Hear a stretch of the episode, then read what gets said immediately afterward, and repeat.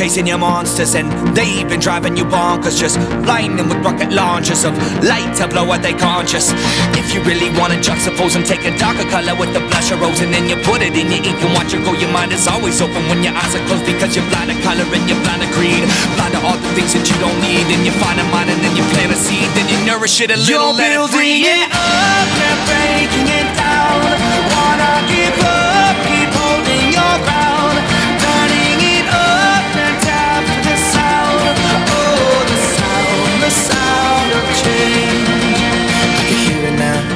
The are playing the victory sound. I live in the now. The sky's my home and I live in the clouds. Now and never, bound forever.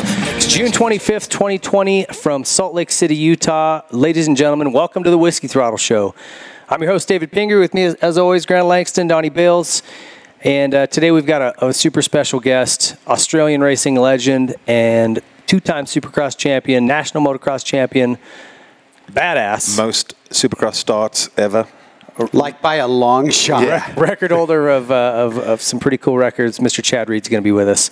Um, coming from a press conference, so he'll be here shortly. And we'll welcome him in and get started right away. But uh, it's going to be really fun. You know, Chad's been obviously somebody that's been on our list from the very beginning. Uh, and now that he's sort of winding his career down, may or may not be calling it a quits after this year. Uh, but uh, we wanted to get him on and let him tell his side of the story in detail. And uh, so we're looking forward to that.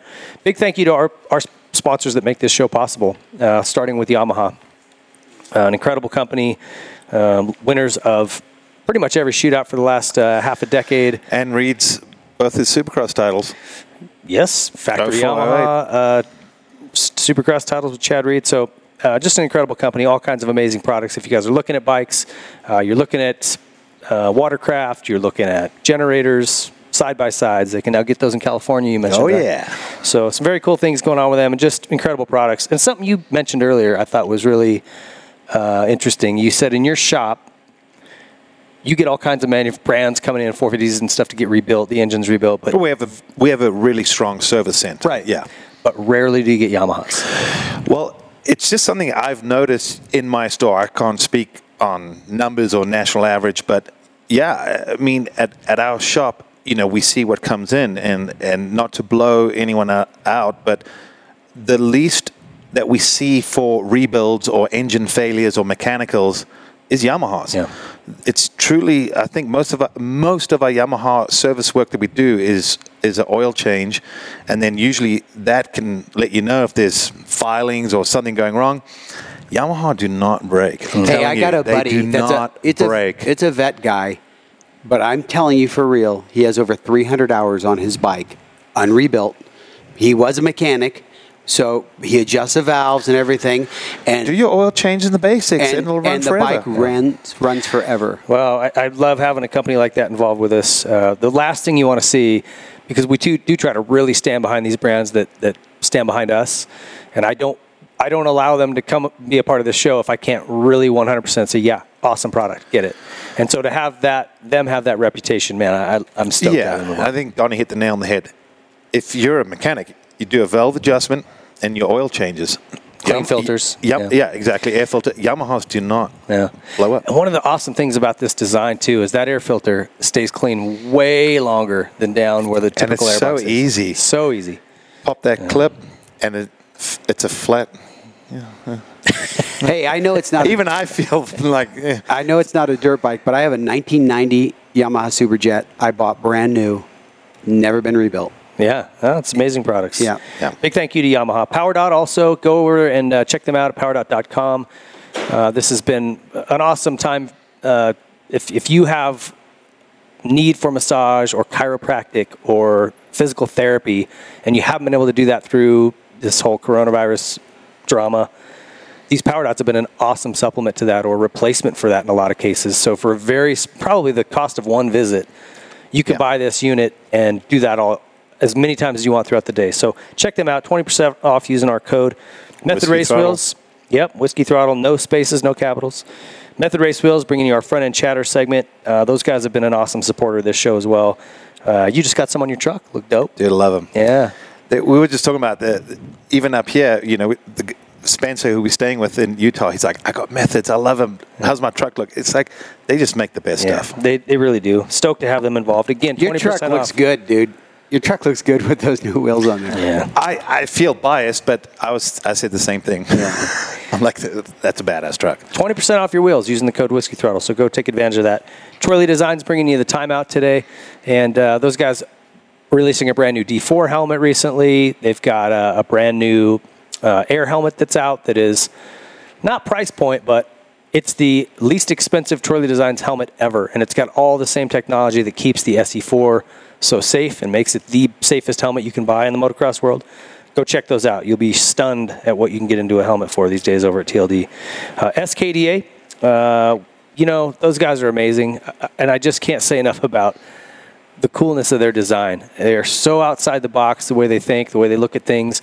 Um, just go have a look. Go look at their Instagram, Yeah. uh, SKDA. Awesome stuff. And 20% off our Whiskey Throttle Show graphics, which I really like. Adidas, Don't be a dick to your feet. don't. Simple. It's very simple. You wear other brands with a little swoosh on them, you're going to fall on your ass. And you deserve it. No, okay. Pro Circuit, uh, big thank you to Pro Circuit. So stoked to have those guys a part of the show also. Um, you know, I, I love companies that invest in the sport. And I think Mitch, I mean, Invest too much. I think he invests too much. He just loves the racing. You know, that's his passion. Uh, and they develop these products for racing. You know, their their their slogan is "We race." See him, So- seeing him at the practice track uh, the other day, like he is super vested in watching and seeing and making sure what's going on Oh the yeah, entire time. Oh yeah, he's it probably should be more hands on with the business side of it, but it's like he just wants to make awesome parts and race. Yeah. He You wants know, to that's win. It. Yeah, he that's wants what to he. yeah. That's what drives and that, him. and that that gets passed down to consumers Sure. through the parts they make. They make great stuff. So thanks to Pro Circuit, Dunlop tires, simply the best. Uh, 53 in the rear, 33 or sorry, 53 in the front, 33 in the rear. You want the best traction you can get? Buy that combo. I've had people ask me, "Is that really the combo?" I'm like, "Try it for yourself. That's Ping's combo, and I think it's good. I've ridden it because I got that 250." But I said, "Try it." But they have some options. But I've told people, "Just try it. Tell me what you think." They're like, "I think Ping's right." if it's super sandy or you ride a lot of mud, Sure. then maybe you want to go with that 33 front. But if it's anywhere between medium and hard pack at all, that's the Which that I think is amazing. what most people are on. I think so, too. barring a few areas. But yeah, If you live in next to Southwick or uh, maybe Ma- Massachusetts. maybe in the UK where it's just muddy every time you go ride, I don't know. Uh, anyway, big thank you to Dunlop Tires, just the best products in this business. Period. We're stoked to have them on board with the show. And Hilo Concepts, all kinds of rad stuff over there, and they'll get a free. You get a free gift over there buying anything. So go purchase something. Use our code at checkout. Uh, I don't know what they're giving you. Free gift? Maybe I don't. Maybe it's a pack of Omaha steaks. I don't know. he- well, here's the thing: if the gift was lame, I'm sure we would have had a lot of complaints by now. That's true. So I haven't heard anything. So I'm sure everyone's happy. Fire Department Coffee, 20% off using our code over there. Look, you're going to drink coffee anyway, right? So, unless you're Donnie who doesn't drink coffee, you weirdo. 20% off. They're giving 10% of their net proceeds to firemen charities. It's run, operated, and owned by firemen.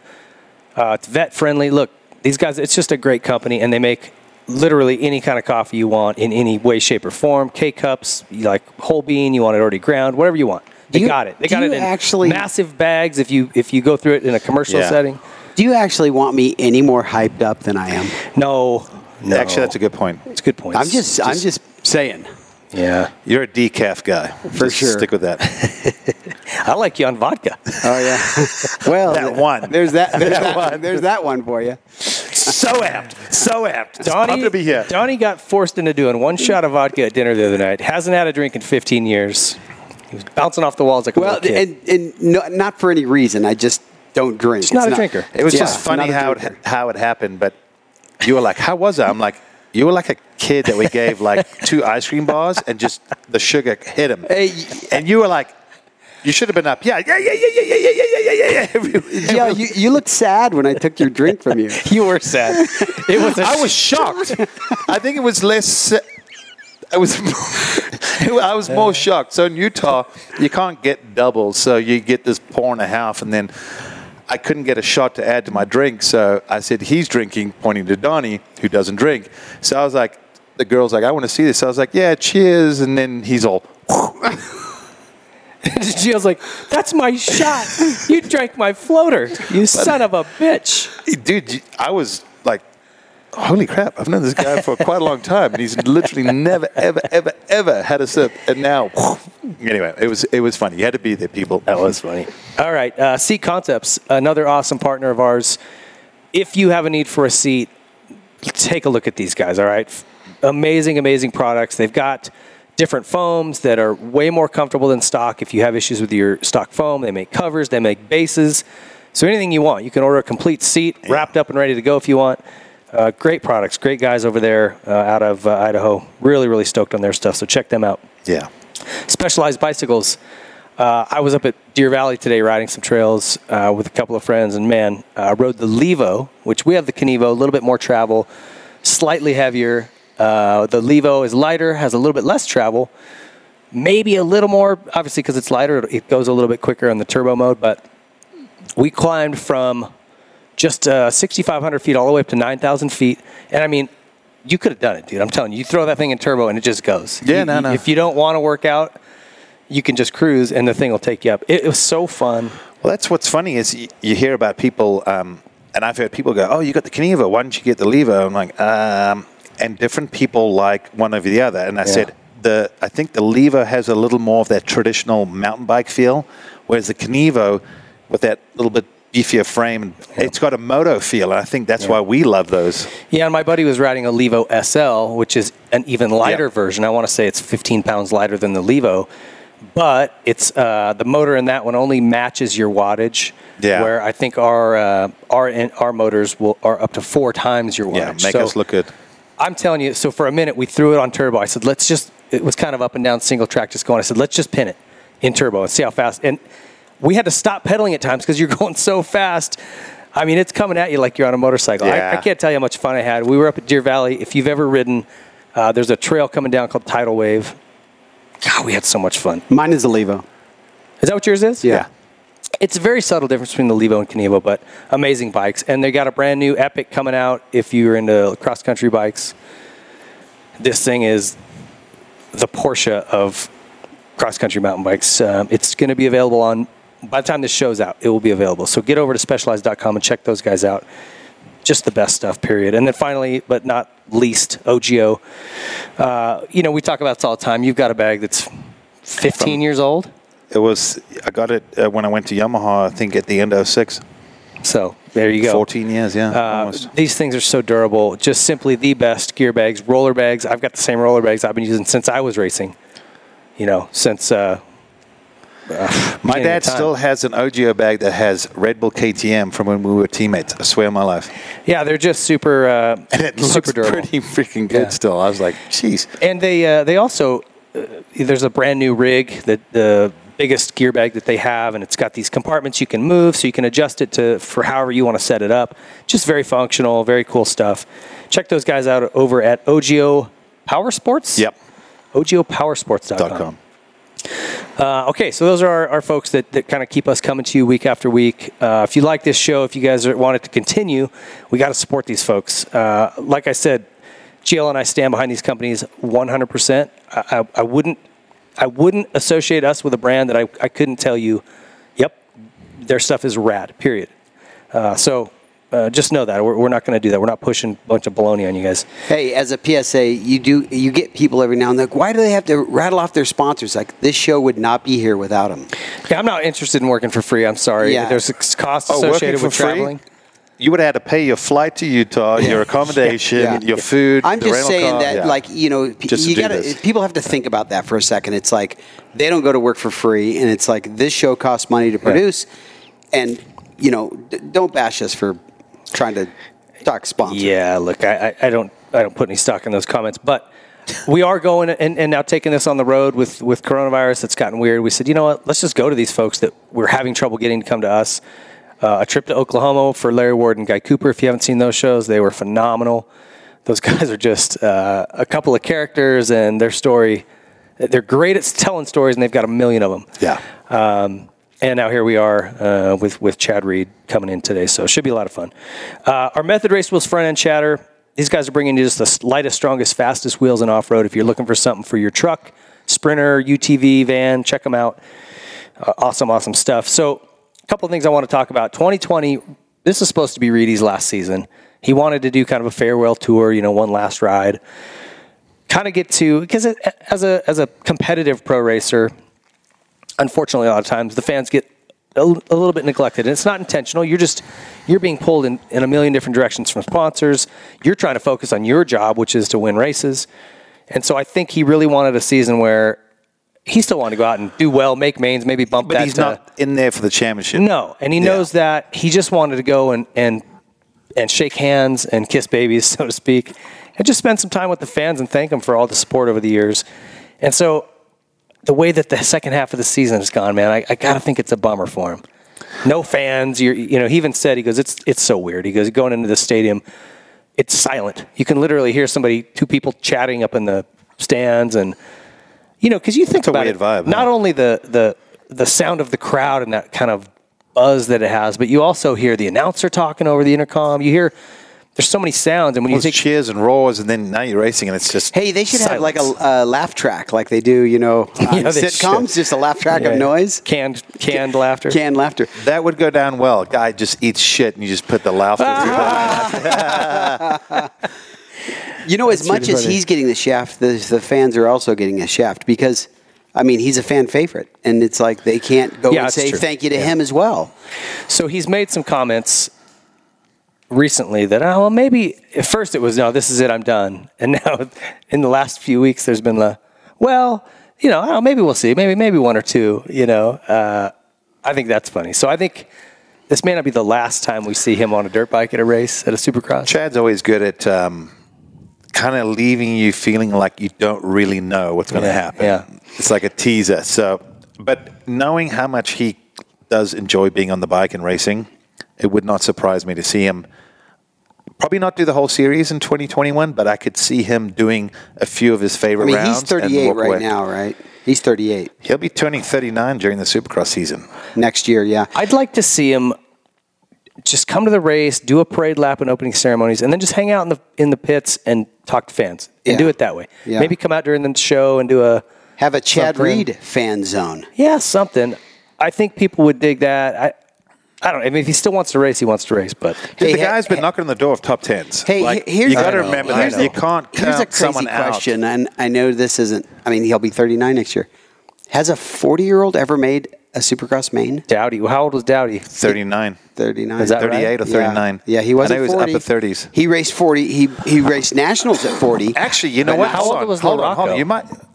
I think Dowdy lost Supercross was like maybe even 37, and then he did outdoors after that. But He did outdoors above 40 because he did it a couple times with his kid or whatever else. But I'm talking about the main of a Supercross. Well, Donnie, you're the producer. You're supposed to be over there tapping away. oh, don't worry, we'll have some keyboard warriors telling us Yeah, how dumb we are yeah, well, here in a few yeah. days. Yeah. Well, there you go. Well, anyway, Or if um, you do know, feel free to share it. how, how old was LaRocco? He was pretty old at the end of his deal. I don't think he was into 40s No, though. I No, think he, he was, was- like 34, 35. I by thought- 40, I you're 36. By 40, you're usually smart enough to not be signing up for Supercrosses at that point, right? Yeah, maybe. Maybe smarter than you think he he is. Yeah, I don't know. Uh, okay, It's good to see him out there, though. I mean, I still enjoy watching him race. I still, you know, it's obvious that he's not in it for the championship, but man, he has the passion and the skill level is just another level. You just, Yeah. you just look at him and you just, he fits the bike. Well, a- and he gives people from, I guess, my generation, someone to cheer for. You know what I mean? For they, sure. they know him, and they might not know a lot of the other the, guys. the so. turnover rate in our sport is too fast. You know, you look at, at NASCAR and, and maybe even F1, you know, other motor racing where guys sign multi-year deals. They're with, you know, Lowe's and Chevrolet and Rick Hendrick and, you know, Yeah, and yeah. you become this. In our sport, it's like, oh, like even Villopoto. If you talk to people that are, say, fans but not hardcore, like arm d- distance length, they're like, oh yeah, Villap. Yeah, I heard of him. I'm like, yeah, he kicked everyone's ass for a period, but a short period. I mean, short, four years, five years, whatever. I mean, that's long in motor. But the problem is, for fans, it takes ten years to resignate who this guy is, and this. There's- there's so Chad's the only guy that's been around a long time with a, a name and that's popular. So when people say he should retire, I'm like, this is my opinion. The day he cannot qualify is the day he's going to say, I'm out. So the results will prove that. And as long as he feels I still got it, I can go and compete and win an LCQ and get maybe a top 10. He's, but he's knocked on the door several times now. Who, who, who's anyone to say you need to retire? Like, Nope, who is it? There's no pension fund. When he retires, Yeah. he's, he's unemployed. Yeah. And people, I think, don't really realize that. And it's very quick to, you can criticize, but it's because all the fans never raced it professionally and they just see it as a hobby. So they don't understand. sometimes I don't know what the fans think because sometimes I've had heard fans say things and I'm like, I, I don't get it. Like I think you're on the wrong page. But they're fans and we're there, you know, we're on the inside, they're on the outside. I'm not saying they're clueless. I'm just saying I don't know the ins and outs of being a fireman. Yeah. I've talked to you and I hear stuff and I'm like, wow. You know, so you don't just put out fires the whole time. You're like, no, man, we're picking up OD'd people on the sidewalks, you know, like I'm like, well, I didn't know that back in the day, but over the years I realized, oh, fireman is just a name. There's a lot of things that come with it. Chad Reed's an athlete. There's a lot of things that come with it. And if you can make money, please fans, and do your thing, who's anyone to say you shouldn't be allowed or shouldn't be out there? Yeah. I've heard he's taking someone's ride. I'm like, oh, really? Who's taking the CR22 ride? Yeah, yeah. No, you know, we case. can go around and around, but anyway. Well, I, I, I, either way, I can't see Chad Reed just disappearing next year. So even if he's not racing, my guess is he'll be there in some capacity, kind of mingling with the fans. I'm sure a lot of people would, would appreciate that. Okay, well, one other question. So th- this has gone around a bit. Could this new format, um, where we pack multiple rounds into a shorter period of time, be something that we see continuing in the future? Yes or no? I don't see the logistics and the numbers, so I don't know the the you know Feld runs Supercross like like a business. So a Wednesday night race, I mean they have baseball and basketball, I believe, you know, during the week and all that, and they get crowds. We've never really done it. Could this be the up? Is this the? You know, I always say. Um, for every action, there's an opposite reaction. And we've had COVID and it's changed things. But I believe it's going to change certain things in our sport permanently, or meaning that's going to be the way it is. They're not going to go get back. a radar gun on the forehead every time you go into a race? Well, let's, listen. eh, I mean, here we are, middle of summer already. They're they're expecting another wave, likely just prior to the election. Is how what do I they? How do they know that? Well, uh, who knows? I, I'm not getting into all that. But what I'm saying is, I'm just asking. Do you think that? That's a stupid question, Donnie. Yeah, don't be an idiot, Donnie. Do you think that by January it's all good? No, come on in, 50, No. 60,000 people, come on in the stadium. I don't think so. I think there's going to be things still lingering on. Lasting repercussions. And so ho- I'm sure Feld is just yanking hair out by the fistful trying to figure that out for next year because they've got to start booking stadiums and getting it figured out. But I mean, even like the Nationals, you know, MX Sports, at the moment, Yeah, that's really tough. Two round right series at the moment. They said there's more to come, but you kind of go, well, there's got to be more. But at the moment, it's it's um, Ironman and Florida. Now, do they lighten, possibly just lighten capacity, right? Where they go, okay, Anaheim holds 45,000 people. Well, now we can only have 22,500. Yeah, And that's it. So, so here's the question. and all now, right? and by the way, those tickets aren't $100 anymore. Now they're $200, by the way. that's an interesting. well, that's an interesting if, point. If that's the case, then you won't have the other 22,500. Yeah. That, that's an easy way to mitigate Well, it. Right listen, there, yeah. like I don't want to bash on Anaheim, but if, if you buy a ticket at Anaheim, their top ticket, it's w- way more expensive than the one at San Diego. It's Oh, is that right? Oh, yeah. Uh, yeah, it's Supply and demand. supply and demand. I found those people at Angel Stadium to be dickheads, if I'm just being real honest, for a couple of different reasons. Nothing to do with Feld. I mean, the stadium owners and people. Yeah. Very uh, rigid. Anyway, that's here, neither here nor there. My point is, That was a little. Just- he just had to get that off his chest. I've had a couple run-ins with him over different So things. have I. Hasn't So have everybody? I. But my point is, uh, what is the amount of money that Feld pulls in from the gate, from pe- butts and seats? Is that a big part of that component? Here, let's see Does I- it offset? If Feld can say, okay, we're going to do three races at Anaheim. It's going to be one on a, a Friday night. We're going to do one Sunday evening. Maybe it starts a little bit earlier, and then we'll do one on Wednesday. Then it's going to go to wherever the hell it goes, and we're going to do two rounds there, a doubleheader you know what I mean? You could shrink the series down to a much shorter time, which is good for the industry, right? Gives riders a, a, a bigger break either before the Nationals or whenever you want to put it. Uh, think of the cost savings for Feld. You are going okay. We instead of going from Anaheim to San, Phoenix, San Diego, here, there, you just keep everything in one place. You're not buying those people tickets. You're not shipping stuff around. Everything stays in one place. You can Plus- save a ton of money there. But wait, it- it- They can also- It's two million dollars plus for filling the stadium with with people. Okay. So, so um, I, I don't know any of these answers, but I'm saying, what is their cost of trucking the dirt in every Not to weekend, mention trucking the dirt out, Parking is another Flying seven everyone in. flying everyone in, Hotels, flying everyone flying out? in. So uh, let's say about three million dollars between parking and people sitting in the stadium. They don't get all of that. Uh, yeah, a lot of that's going. To I'm the just saying that revenue. There's somebody's going to be missing that revenue. if the key component to their income is merchandise, uh, that's a problem. Merchandise, uh, si- si- uh, ticket sales, and parking, which I don't know if it is, then it's I don't know. You got to Well, weigh. listen, But I got if an a lot of it is TV. Well, now now who cares about the fans? I got so an much? idea. I got an idea. Every seat gets a webcam, and you buy your webcam seat, and it's like you're sitting there in the stadium. That is stupid. that is the dumbest idea I've ever heard, Donnie. Well, I just saw these people sitting in the stadium with their cardboard cutouts. I thought, why not add a webcam to that? That's actually not a terrible idea. And moving Yeah, forward, it is. It's going to be a worse view than just watching the TV broadcast. yeah, but what if you could scroll it? see both. And what if you could in. see both? You could see the TV, or you could see the perspective, like you're there. with VR with those VR goggles. Hey, on. look! I'm in the shitty seats up in the nose. You can have a very look at my view. You can have Let me look around. I see nobody I know. You can this have is awesome. You can have a virtual fight with somebody that's drunk. Oh my All right, god. now now you're reeling me in. now it's a right. VR thing. Yeah, I let like me, that. let me throw this back. Who am I fighting? Who am I fighting? Hey, that Where's this guy? That guy looked at your chick or something. You get into a big fight with This is him. not my chick. It's my buddy. But anyway, I still want to fight him. Watch this. I'm going to pour my beer down this guy's back.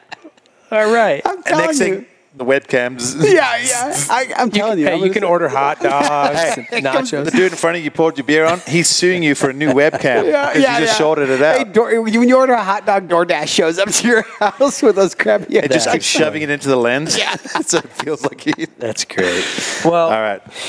All right. Uh, I, I Anyway. think there's something. I think you might see something to this. I don't. Maybe it's double headers only. I think double headers you'll see for sure. Friday night, Saturday night. Yeah. I think, especially if you're going to have to minimize. Like, uh, look at the planes we flew in here on. No middle seats are full. Hey, but you So- could do like a Saturday with half stadium filled and Wednesday with nobody, or or something like that, where you know. Well, but you could do Friday night, Saturday night. You could, yeah. Half, half. You just Yeah. you put a space, you know, every other seat. well, let me ask you another question. Are they Because that'll definitely cure the, Hey, the virus. No, then no one can get okay, it for sure. so it this last week it does not look like they um, changed the track at all. Basically, no, that was weak sauce. Someone told me for the last seven rounds they came up with five track designs. Right.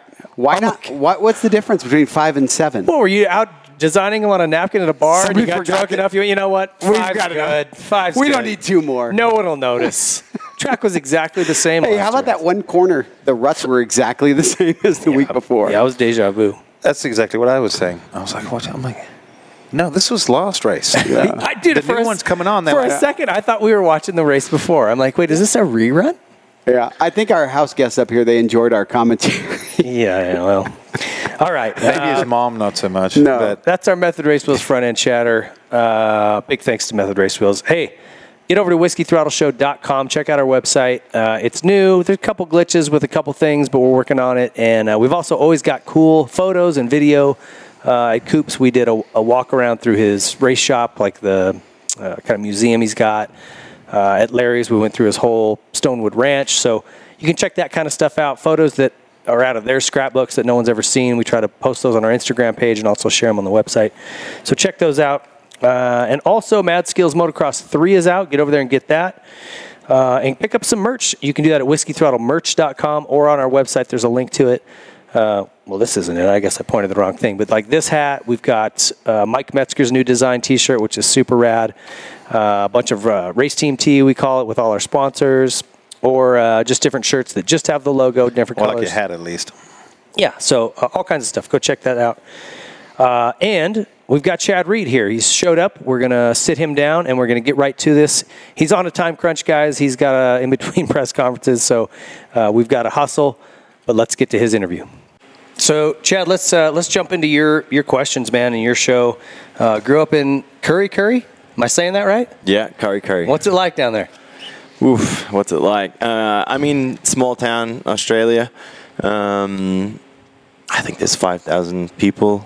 You Oh, know. there's a little town. There's very little. Well, you're like an Um, hour north of Sydney. Is that right? About an hour and a half, two hours up, okay. yeah, north of Sydney. So Gold Coast. Um, no, Gold Coast is more, up? more ten hours, like it's about eight- hours north of us. Um, but we're on the coast, like where I grew up. It's it's what we consider inland, but it's only twenty minutes from the Hmm. beach. Um, yeah, anywhere out, you know, twenty minutes outside of the beach, you're basically in rural of Australia. Yeah, right. Um, but yeah, I mean, growing up, I had a very just normal childhood. You know, like mom, dad, um, both worked. You know, jobs. Dad was a, a concreter. Um, you know, we went to school. I have a younger brother, 21 months younger than me. Um, so yeah, nothing, nothing crazy. You know, like probably the biggest thing that I remember as a kid is, is that the access that we had as as a family. You know, like my, you know. For the people on the show that don't know, but Craig Anderson is my cousin, uh, five years older than me. Um, he came to the U.S. in 03. I think he left 06, 07. Um, you know, multiple Australian champion. So I kind of had this playbook of five years ahead of me. Um, Okay. And so as a kid, I was always like I feel like I was always like a grown, a bigger, older kid than what I really was because I always just wanted to be like my cousin. Um, literally down the end of the street was what we call bush. You guys kind of call it, you know, the woods, the brush, whatever it is. Um, and we called it the bush in South Africa as yeah, well. yeah. Yeah. So, um, and we just had access to that, you know, back in the With like, was there trails what, and what stuff was that? on it? or- You know, like I started riding in '86, so you know, kind of like late, you know, mid to late '80s into the early '90s. The world was so different then, you know, like you, Yeah. you know, like me and Craig, you know what? I'm on, you know, at 60, at six, seven years old, um, following my, you know, five year old, you know, or five year older than me cousin, and off we went, and we had just full freedom, you know, like That's cool. Mom, dad, my my uncles, like they they trusted us to, you know, basically know how much fuel you had, and Yeah. and so I think that when you take on all that stuff, like you learn so much. You know, you have to be responsible. You don't want to be hurt. You don't want to be in the bush, laying, dying on the side of in the middle of the mountains. Um, can't run out of fuel. We've done that, you know, once, and you only do it once. So you only do it once. And uh, you know, and then we had a track. Um, you know, my dad was in uh, worked for the council, and, and you know was doing concreting and stuff. And then uh, Craig's dad was uh, was with the backhoes, you know, tractors Okay. and stuff like that. So amongst the two of them, um, we had equipment, and then we had access to you know dirt that would come out of driveways and pathways, and so we would like dump that in the bush and um, and literally you know shape it up um, with with my uncle's uh, backhoe and Nice. and so we kind of like you know over the years just formed these. Uh, tracks in the bush that, that were mine and Craig's, you know, and the world knew about it, and they become even still today. They're still there. It's pretty. Yeah. It's pretty fun. So I assu- uh, sorry, I assume Craig lived in Kurri Kurri as well. Then Yeah, I- I'm going back a little bit. You guys, uh, it's kind of known that I'm Kurri Kurri, but I actually grew up in a country, uh, in a town called West Wallsend. Um, that was ten minutes, twenty minutes over the other side of the mountain. But Okay. it's uh, all the same thing. So what? in the big picture? I, I'm, I've had not spent a lot of time in Australia. When you say the bush, I go into like National Geographic history of you know, like I'm picturing desert. What's the bush desert, like? What is no. it like? The hills of Where I you know, grew like up is, Beaumont, where uh, we would go ride, like that kind of stuff. yeah, Uh, you have to, like- like Beaumont, but more like think Beaumont, but more East Coast with trees and Yeah. Okay. green and stuff like that. So not not deserty. Okay. When I think Beaumont, I think desert. Yeah. Um, but yeah, like like similar things, you know, like you uh, could- you guys could lay tracks in So like a, like what was famous for us is like both of the tracks that we had were under the power lines because you know they clear Yeah. under the power lines. Yeah. So then you know basically you have this free cleared land Yeah. that, that somebody did for you, and then you basically go and do it. And um, obviously, I mean, it was. It's funny when I think about it now because it's it was literally a one minute drive off of the t- you know from the bottom of the town that we lived in, you know, down a dirt road, and then it was just there, and it's like the police could always come and get us, but no, they didn't. You know, like I feel like I don't know, like just back in those days, it was different. You know, you like, weren't, you guys weren't causing any we- issues or trouble. Yeah, so like, and I cops- la- and I laugh when I think because it's like Like it was always a rule in the family, like you couldn't ride, but you could side saddle. So we would side saddle down the thing. So it's so funny, and I don't know why my mom and dad and, or my uncles implemented that, but it it definitely you know like it was a rule that we had to live by, Yeah. and and so whenever you went onto the pavement and like onto the streets, um, you know you side saddle on your bike, Maybe that's which a wheelie seems stop. It's a sketchy. wheelie Well, stop. it probably just keeps you going a little bit slower. Yeah. In reality, you're actually much more, da- likely to I was crash. say, I if you're off the side, you can't get your rear I think, I think it's more dangerous when I think about it now. Yeah, but yeah, fun. it is. It is funny, like just little things like that. So yeah, that's that's what I did, and I, I just would ride and ride and ride and burn fuel, and, and like I said, it was so close. So you know, you'd kind of go and you'd gauge the fuel, you know, consumption, and come home, refuel, and, and go back again. Um, and that was. I just think that when you do that, you learn so many different skills. You know, like you don't have a perfectly watered racetrack. Um, you know, so you know we have, you know, our our seasons, and it's wet season, rainy season, hot and you know humid, hot and dry. Like we kind of have it all. So um, you had to learn all those yeah. Different conditions. Did you? So did your siblings? You had siblings too, right? A Yeah. I have a younger brother, and I actually have an adopted sister. So, um, my adopted sister was ten years younger than me. Um, But yeah, my brother rode a little bit, but nothing. He never got into it. Nah, never really into it. I don't know if he was scared of what he saw from me and, how, you know, how, how dad was with me, and then he just didn't want no part of it. But he just, yeah, he never. He always had access to it, but never, never like, you know, took it on. But It often happens in families. You know, I think people think, oh, well, they're all going to ride because a lot of times recreationally people do. But if you go look at a lot of families, you know, a lot of people have siblings, and, you know, you look at Tomac, you know, his brother went into the Air Force, you know. A lot, I think in families you see the characteristics come out, and some someone's more like, I want to ride more the daredevil, and someone's like, I'm more the academic type, or I want to be Yeah. in in some national guard, or you know, something like that. Well, and I'm sure we can all relate to this having kids, multiple kids. It's like you can raise two kids from the same parents in the same house, give them the same exposures, and they're totally different. and they're all different. My Yeah, girls are couldn't be more different. totally in my three um, i didn't know that i would say that they're all totally different but definitely they have their own needs and Yeah. wants and um, you know definitely you know it's a flavor of you and your wife right and Yeah. Yeah. and definitely i see that you know like like my kids you know one of them has like they're very dominant in Ellie, you know, very dominant in me, and it's just it's it's funny to see that combination. Yeah, it is interesting to watch. It there's that argument of nature versus nurture, right? Yeah, is yeah. it more what you expose them to, or is it just they're already genetically coded to be a certain way? I I'm always personally just my own opinion is like I think that you know like champions are born not built. I don't believe that you can build a champion. I really don't. I haven't I haven't seen somebody that you know just is an avid motorcycle rider and then you're like man the mom and dad's like you're going to be a champion like it's Yeah. not it's not going to work. Yeah, I think there's a lot to that. Um, you have to have the genetic predisposition to whatever sport it is, right? If you're playing basketball, you can't be five seven. I'm not going to make it in the NBA. None of you guys are either. Don't laugh at me. I can't shoot. I Forget my height. gonna I can't even shoot. You want to be a good free throw thrower. Oh my goodness! but you also have to, you know, I think there's a, a lot of truth to people that grow up with a lot of money don't necessarily get as far because they haven't had to Dig deep. to, to work Yeah. for stuff. They haven't. They don't appreciate stuff as much as maybe somebody that's. I mean, it, it's a common thread through a lot of athletics. When you watch these professional athletes that really excel, they came from nothing, and they had to work so hard. They just kept that work ethic going. You know. Yeah, yeah. No, So- it is. It's true, and I, I see it in my own kids. You know, like my kids live a very different life than I lived as a kid. Um, you know, and I don't think that that necessarily has to be a bad thing. It's just No, it's no. just very different. Yeah. Sure. Um, Times you know, are different as well. Times are totally different, and it is. It's like you look at me and my brother, and it's like. Like I was never forced to do this, you know. Like it was just you were driven, Yeah. And that's I. That's why I always I'm a strong believer that you're champions are born, not not built. Yeah, that's that's it's a super interesting topic. Uh, what was your first bike?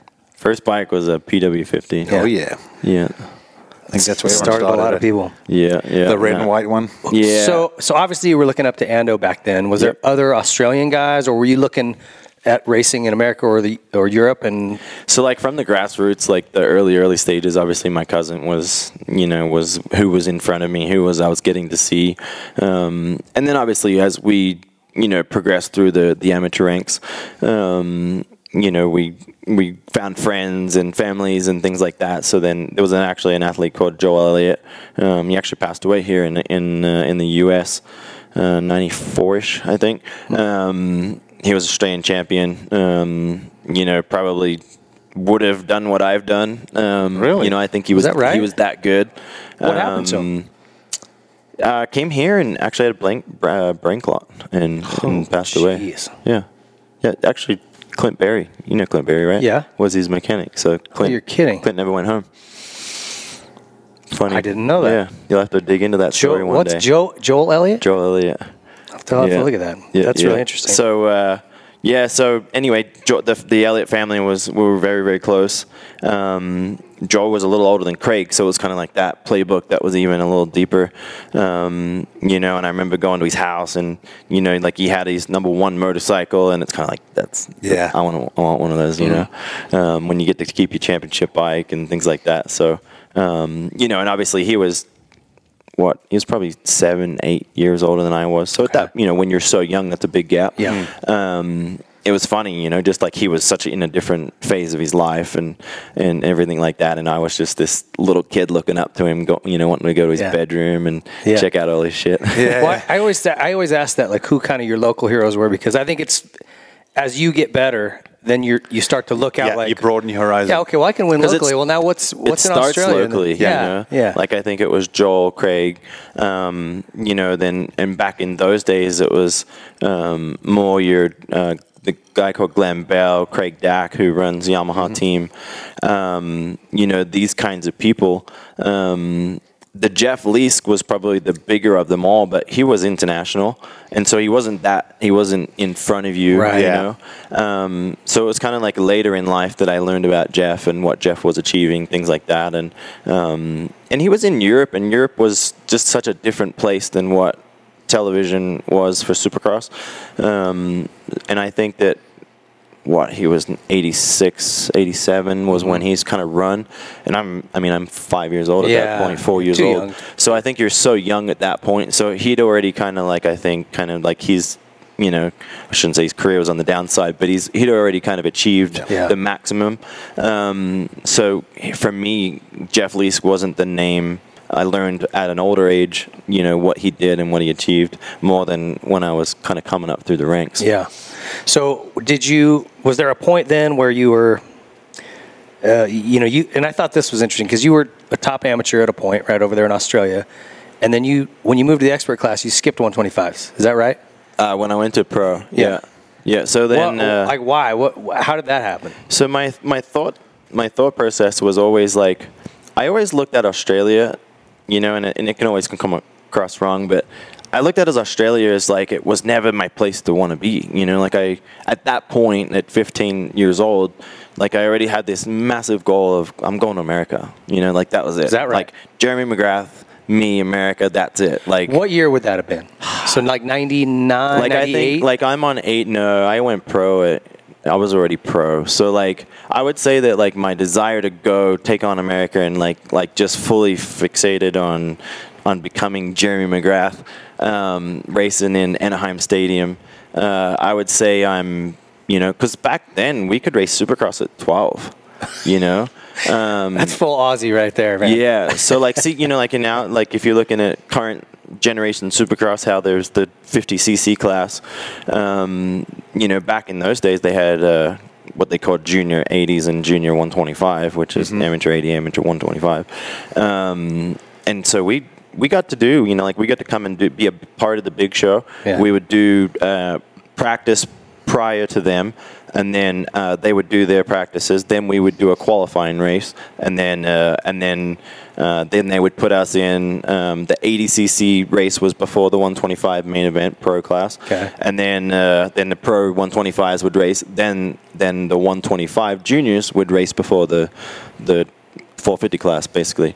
Um, And they wouldn't change the track. no, no, no. We just So, like, as an 80 rider or a Yep. junior, you're riding the full supercross. full, track. full everything, no restrictions. You know, none of this generation where you Yeah, hey, yeah. no jumping the triple. Yeah, like if you want to jump triple, I'm gonna say launch back jump. then it was like you jump the triple, you're gonna win. yeah, yeah. So, so like, so you got you got the feeling of this big stage, like they did a podium. You know, Yeah. like we. Uh, back in those days, it's so funny to remember it. But like back in those days, they had the uh, you know the flatbed semi trailers was the Oh, finish line. yeah, yeah. So they would put I think two or three of those you know down and put dirt on the front, dirt on the back, some plywood on top, and that was the finish line. You know, um, in Melbourne Tennis Centre, you know, the- one of the biggest venues in the world. Yeah. Um, we'd race Supercross there. So I- from that age, you know, you're, you're getting to thank sponsors, you're getting to talk to the crowd, interact with the crowd, you know, getting that atmosphere at from 12 to you know 15 years old. So at that point, I'm sold. You know, Yeah. and so to get back to your question is so I moved to New Zealand uh, when I was 15 at the end of 97. Oh, I didn't know that. Um, so basically, you, I couldn't go pro until March. Um, March was my birthday for turn 16.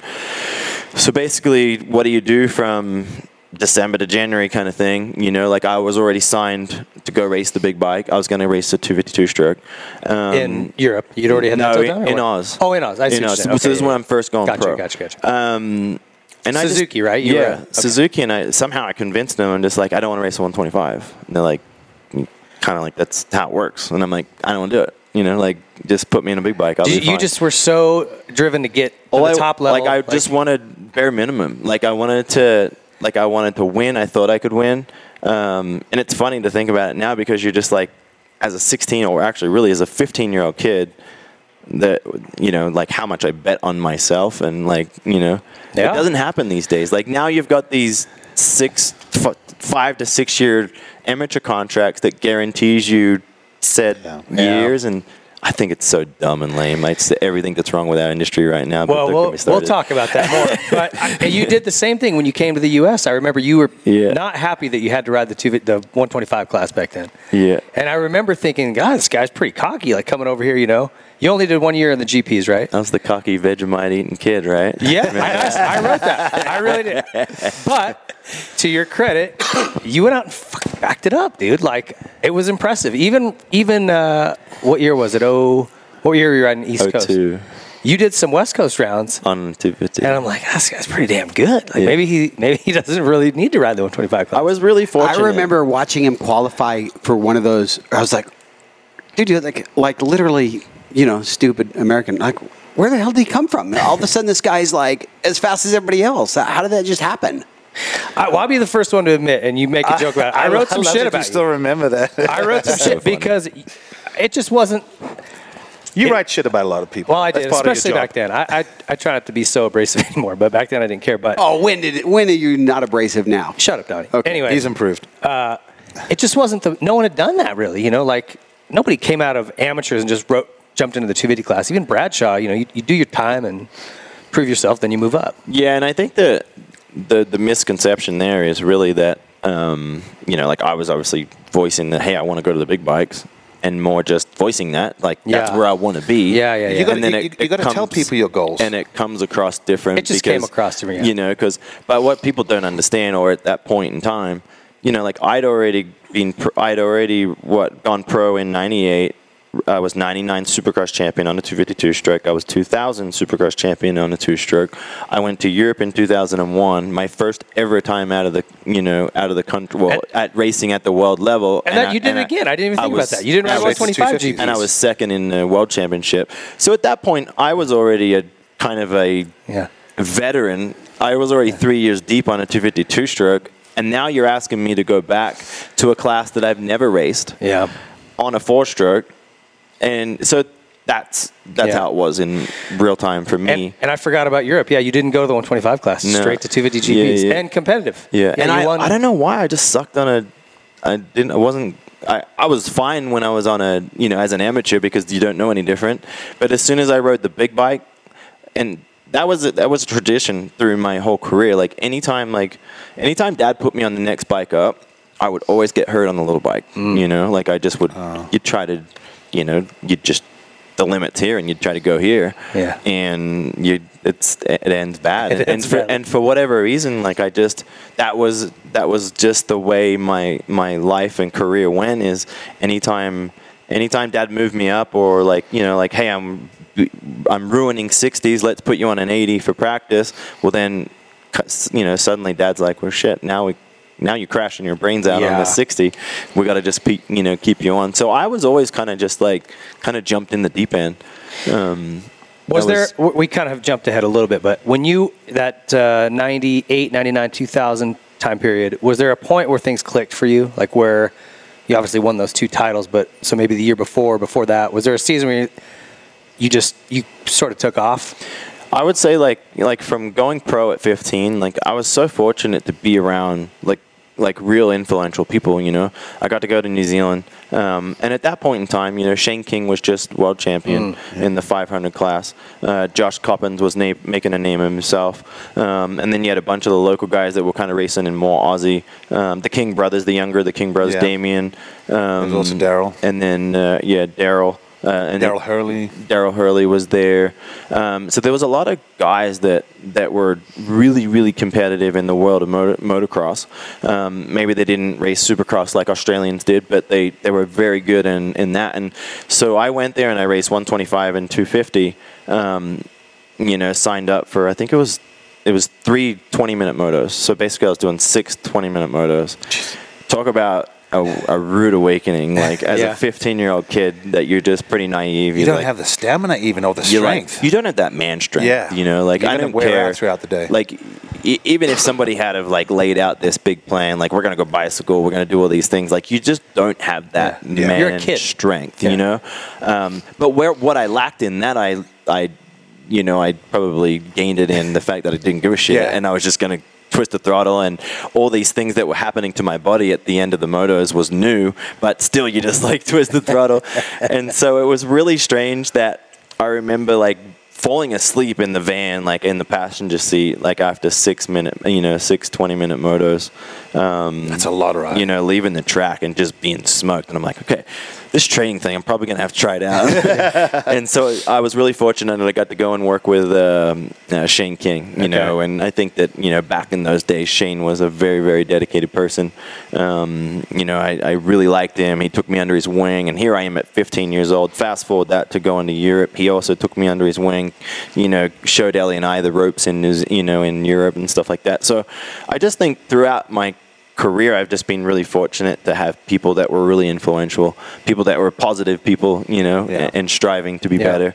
Um, but yeah, to answer your question, I would say that like 98, I was your typical 16 year old kid, fast. I would win races and then I would back it up with crashes.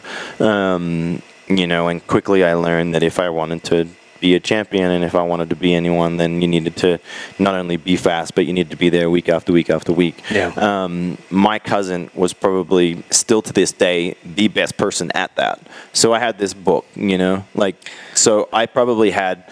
I probably had a, a, a higher burning desire to be better and to you know to conquer the world than what my cousin did. Um, but what I learned from him is just the the being there, Yeah. you know. And you didn't you didn't have to win. It didn't matter if you win by a minute or you win by half a second. A win's a win. Yeah. And I learned that real quick from him. Um, well, it so, paid like, off. Yeah, it did. Because being in it, I feel like you've I'm- been in I it feel like for like I made a 20 career years out of now. it. But that's Um, impressive. I mean, I dealt with injuries. A lot of people have. There's very few that have been at almost every single race that they intended on racing. Yeah, and you, know? look at the injuries that I have sustained over the years, and you know some of those races that I miss in seasons and stuff like that. But it's it's a big number of Yeah. races. You know, like I think this weekend was 264. so it's yeah, like goes like that. So so 99. Um, I won every race of the championship. Um, Back in those days, there's only three. Um, but I won all of them. Um, and then Who was your main rivals that in those championships? 99 Craig was a big part of it. Um, Did that ever get awkward? never. Meaning you Fam- looked up to him eventually. family got awkward, which all families are awkward. Um, True.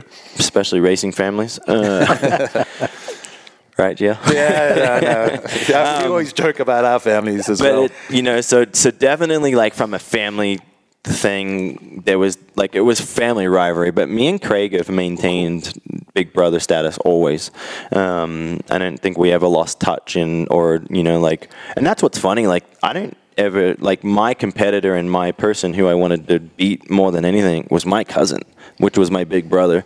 And so like I've never had this hate like I need to hate somebody to want to beat them, you know? Like I actually feel like sometimes I'm better when I'm actually like Dude, that race was awesome. you Keep know, like it's closer. Yeah, yeah, yeah, yeah. That's interesting. Um, so he was five years older. In '99, you're racing the championship there. Wh- wh- He was racing with you then, obviously, Yeah. right? When did he come to the U.S.? I thought it was He came after a year you. after me. Yeah, okay. He actually, for the most part, took my ride. Like I moved to the big bike, he took my YRT ride. You kind of helped grease that skid a little bit. yeah, yeah. I met him doing the German Supercrosses in two, 99 or 2000, or maybe both years he Yeah, came. both. And we ended up hanging out and getting to know each other. But Andrew was was super cool. Craig was one of the first people, maybe ever, like one of that very elite group of people that was like, you know, to wear a Red Bull helmet and Yeah. you know, back in those days, that's where Red Bull It was kind of a Yeah. big deal. where, yeah, Red Bull, you know, began. Yeah, and it was awesome. He, I don't think there's anyone here that didn't like him. No, Just super and I learned guy. so much from him. You know, like he was, he was a good, you know, like he was. I think he was a good influence for the most part. You know, certainly older cousins can be, you know, a certain influence. But I think that He probably had the the authority to kind of check you too if you were getting out of line. he totally checked me, and that's Yeah. where I was getting at. is- Also, he's a m- bit of a more mellow dude. well, Probably would've nowadays, good. Back Oh, then, okay. not so he's much, a but more. Yeah, he was always pretty mellow, but he was pretty loose in some points. But I've seen him with a few drinks down the road. I know he likes to have fun. Yeah, yeah. So I there's this one race that sticks out. It was in Perth. It was in the sand, like full gnarly, like just legit sand race. Supercross And or motocross? Motocross. Oh, I was gonna say. And so I, him and I race, and I smoke him in the first one, just crush it, and I'm just like, that was awesome. Second moto, we battle, and then I kind of like you're finally starting to break him. I pass him, and then last lap, some dude's on the side of the track breaks his clutch lever off or something like that, so he can't pull the clutch in. So he just basically revs the thing out, throws the thing in gear, launches, and just full cleans me out. Ando comes by, wins the race, goes two one for the overall, and I'm livid. I can imagine. And I'm sitting on like you know back in those days they just put you on the start straight away as a podium, and and I'm just like you know just steaming. A hot little potato. Yes. you know, I think at that point I'm still 16, maybe I'm 17. Um, and he checks me. He's like, he grabs me and just like, hey, it's gonna be okay. it's gonna be okay. He's like, pull it together. And I'm like, Easy for you to say. He could see that you were melting down. dude, and he could see, and he's just like, That's and, great. and he just says, "Good ride, good ride," and that was it. And it's kind of like I just, it's always stuck in my mind that it's just like he fully checked me, had my back. A Basically, little bit. he kn- he knew you well enough. He could see yeah the frustration. and, and, and we thought had that respect you know Yeah. we really did have that respect i mean at that point he respected the fact that you know like i i pretty much put it to him that day and he he but it was good it was just one of those moments it's just a rare moment that you you know that kind of changed you for your Yeah. choices in the future That's awesome. Uh, you and I, at least '99. I don't remember 2000, but there was a lot of Americans coming down. Right? Phil Lawrence was coming. Yeah. To almost all of them. I came down. Actually, this is the first time I met you. I came down in '99 to Sydney. Mm-hmm. Uh, Phil Christensen was the Yep. promoter. Yep. Awesome guy. So I, he had some start money set up for me, and then there was a little bit of purse or whatever. I come down, dude. I get. I mean, I had coronavirus before there was coronavirus. I was. I, it was coming out both ends of me he took me to a pharmacist, got whatever meds, you know, it was totally different stuff down there. Like you can't find Yeah. Motrin and same but different right Yeah, just- it's just so branded he's like, different. take that. Yeah. I'm like, I don't even care. Like whatever you got. I'm dying, and I, I tried to ride practice. I'm like, dude, I can't. Like I'm gonna die. I'm dizzy. I'm seeing spots. Like I'm about to crap my pants every time I flex my stomach.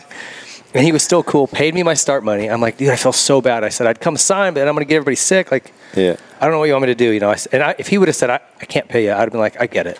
And he still did. I thought that was super cool. So if he's out there listening, awesome guy. But I remember we, right when we got there, there was like an autograph signing thing. And uh, Jay, who's the Suzuki guy? Jay, Jay Foreman. Yeah. Yeah. He kind of came over because I was riding a Suzuki at the time, and he's like, "Yeah, that's Chad Reed. He's like our young up and coming guy." And he even goes, "He's real cocky." even he said that. Jay. Jay knows me best for sure. Like Jay was like Jay was like my dad. Was he? Yeah. So when uh, so when obviously I was a Suzuki amateur kid, um, and J, you know I think Jay took over the Suzuki program in '96, I think. Um, so basically '96, '97, and then into '98, '99, my first two years of pro. Um, Jay was my mechanic and my uh, uh, my team manager um, slash dad. You know, like I was obviously underage at the point at the time. So then, you know, in those days I didn't fly eh, to all the races like we do these days, and I would go in the team van um, and put in the hours. Like I would drive through the night with them, and you know, sleep in the back when I could. And Kibby uh, was the other mechanic. Is that right? Yeah, Kibby. Yeah. He's, so uh, uh, it was me Geico and uh, still, right? yeah, me and Cameron Taylor and uh, Kibby was the other mechanic. And a lot of times um, it would be just me, me and Kibby driving, and Jay would be, you know, he would fly in and out of the races. Um, so yeah, like all these kind of like a lot of the the core Aussies that are here and been here for a long time, um, all grew up in my town, and you know, we're all a big what about part of it. like Matt Jory, Hoppo? So were any of Ho- those yeah, guys? so Hoppo was you know one of my uncle's best friends. Okay. Um, so I knew Hoppo as a you know as a as a child. Um, he was always around the you know our family. Um, Dave Feeney um, and Hoppo were you know best friends back in the day. They were my uncle, um, my dad's youngest uh, not youngest brother, the younger brother. I think youngest brother. Um, they they were all best friends. So it's like you know Dave Feeney, Hoppo, Kibby, all from Newcastle. you know, So from where I grew uh, up. Hoppo was building pro circuits race pipes when I rode for Mitch. Okay. So he was a pro circuit now. I think he's back at pro circuit now actually, but he's been around. Kibby does all the Geico motors. Yeah. Feeney is uh, Osborne's mechanic. Mm-hmm. these guys It's have embedded themselves. Yeah, yeah. And we all grew up in in the same town, basically, Yeah. essentially. Um, so and funny that like a lot of those, you know, Dave Feeney, Hoppo in particular, um, and then Kibby being a big part of like my. You know, there was childhood, and then there was that, Yeah. you know, pro level, and it just, yeah, it's it's funny. So like 2000, I would say 2000 was probably the year that I became a little bit more responsible. Um, I made the choice to go to Yamaha uh, in 2000, and and solely made the choice not because of bike, money, team, anything. Like I loved Jay Foreman was like I said was like a, a father figure. Um, oh, and he went to Yamaha. no, he was stayed at Suzuki, Oh. but but I felt like like I I I acknowledged that I was young and and the, the Suzuki team was in my town. And dude, and I would just ride these bikes. Like I would get I would go pick up two brand new RM250s, ride them until they stopped, take them back, say, dude, your bike's broke, you know, give me two more. And it just was this repetitive thing. And I'm like, this is unsustainable. Like, I have to learn how to, like, maybe I need to change a filter. And Oh, you weren't even changing filters? Uh, no, you, I, they would stop before you got to change the filter.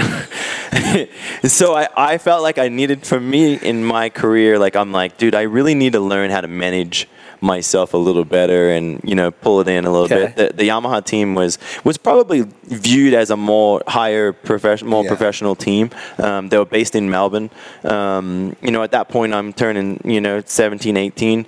Um, you know, wanting to probably venture out away from home more, you know. So I got to go spend time in Melbourne and you know spend it with the team, and um, so I think that, that that just helped me grow as a person. Sometimes you, know? just need change. You need a like, cha- yeah. You get stuck in a rut, and it's like, you know what? I just, for the life of me, I just want something different. What kind of money can you make at that point? I mean, not exact figure, but I mean, are I'll you making you a living? I'm not okay. worried. Okay. Um, my first pro contract was five thousand dollars In Australia? In Australia.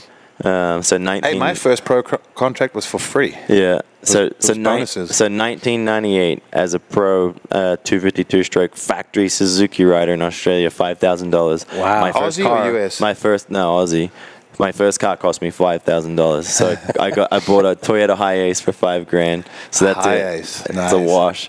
Um, and was then, there was there good bonuses at Um, least, or no, not so much? no, I didn't even remember the bonuses. Like I want to say they're like fifteen hundred bucks or something like that. But but I felt like our race wins were decent. You know, like uh, in '99, I won both nights in uh, in Melbourne. Um, it was eight grand a night, so sixteen Oh, shit, grand. okay. So yeah, like Which is big. which is pretty big back in those days. Yeah. Um, and then yeah, like my ninety, my ninety nine, my two thousand contract were identical. They were twenty five thousand. Yeah. Well, I can tell you this about. So I did ride one practice down there, and I remember that that track. It doesn't surprise me that you guys are good at Supercross because it would be like a smaller arena. I don't remember what the stadium was back then. Uh, back I believe what year what year did you 99. 99 we uh I don't remember if you came to the final race or if it was the regular Sydney because I think that you actually came to which is where we were Yep. um what's changed names over the years? Yeah, back in back, I always want to call it Superdome because that's what it was always called.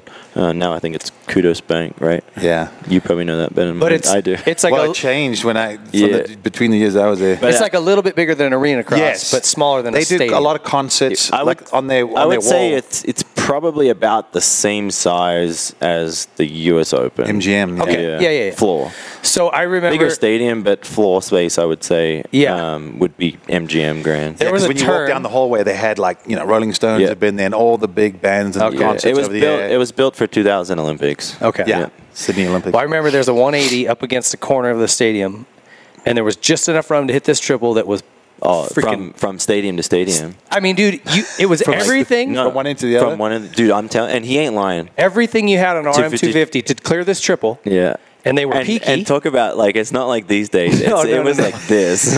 And when you land, you better be on the brakes or you're going into the pictures. You would jump the entire length of the stadium.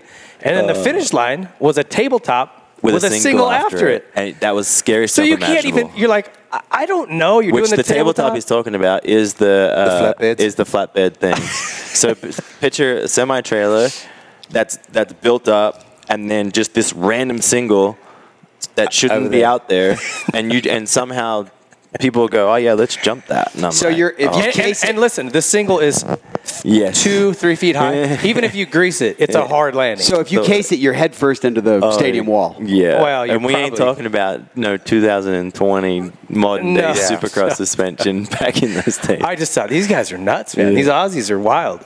Um, but anyway, uh, so it doesn't surprise me you guys have technical skills because you had to. Now imagine riding that sick as a dog, dude. I was like, Right. oh god, I'm gonna die. Yeah, and that style supercross track is what we started when we were 12. You know, started riding that Yeah, at 12 years That's old. why I was so- asking. You're out there in the 80s or in the novice Yeah, class. bl- trying to blitz whoops at you know at 12 years old was awesome. Mm-hmm. So, all right, 99, 2000, you win those titles. How do you get connected with Jan de Groot? So 2000, uh, there was a MXGP in uh, Broadford, Australia. That's right. Um, 500 GP. Okay. Um, I was really fortunate. I turned. I think back in those days you had to be. I think 18, 18, to ride a 500. Um, and I think the week it it was the week after my birthday, so I was able to race it. Um, otherwise, I at first we were kind of like I'm not old enough to race it. Um, so yeah, I turned. I raced a 426 maybe back then. I think I raced a Yamaha 426. Probably. Okay. Um, anyway, I did I did okay, but I wasn't the Australian standout. Like McFarlane whole shotted and led most of both motos. Um, Bernard was second, third, fourth for both motos. So those guys kind of like went on to the world stage and that they were it. I went. I want to say I went like eight, nine, ten ish. Um, in one moto, and then the second moto it rained, and I think I was maybe like 11, 12, 13th. Okay. Um, so kind of like right around like the, the the eight through fifteen range is where I finished.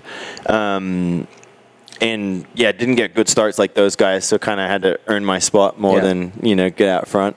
Um, anyway, long story short, uh, Andrew gets offered the Kawi ride. Um, doesn't really want to do that. Takes the Yamaha ride, so he went to Europe and rode for Rinaldi. Um, then they offer that ride to Burner. Bernard doesn't really want to go to Europe because he has a friendship and you know relationship with Emig, so he signs with Emig.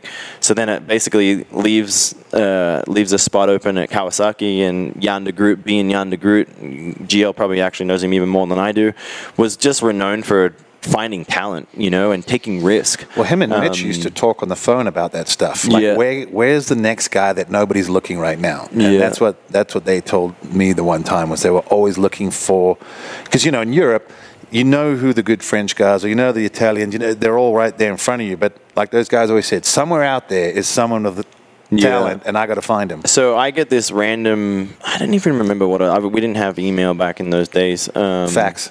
It was like a my contract got all done on fax, hundred percent on fax. But I don't remember how I, the communication started, like whether it came through Kawasaki Australia and then they reached out to me or what. But And you were, that was the year you ran for Yamaha. yeah, and then so I get this random call, um, you know, from this Dutch guy. Hey, this Dutch guy wants to talk to you. Runs Kawasaki factory team. And I'm like, oh yeah, factory team, whatever. I didn't really want to go to Europe. Want to go to America. You know, like kind of just whatever. And then I just thought, man, you know what? Like no one's taking my phone calls. Like nothing, no one's taking notice of me in America. So I need to go make a make a name for myself in Europe because a lot of the French guys get to go there. So maybe if I go and compete and beat the French guys, then maybe they'll Yeah. notice of me. Yeah.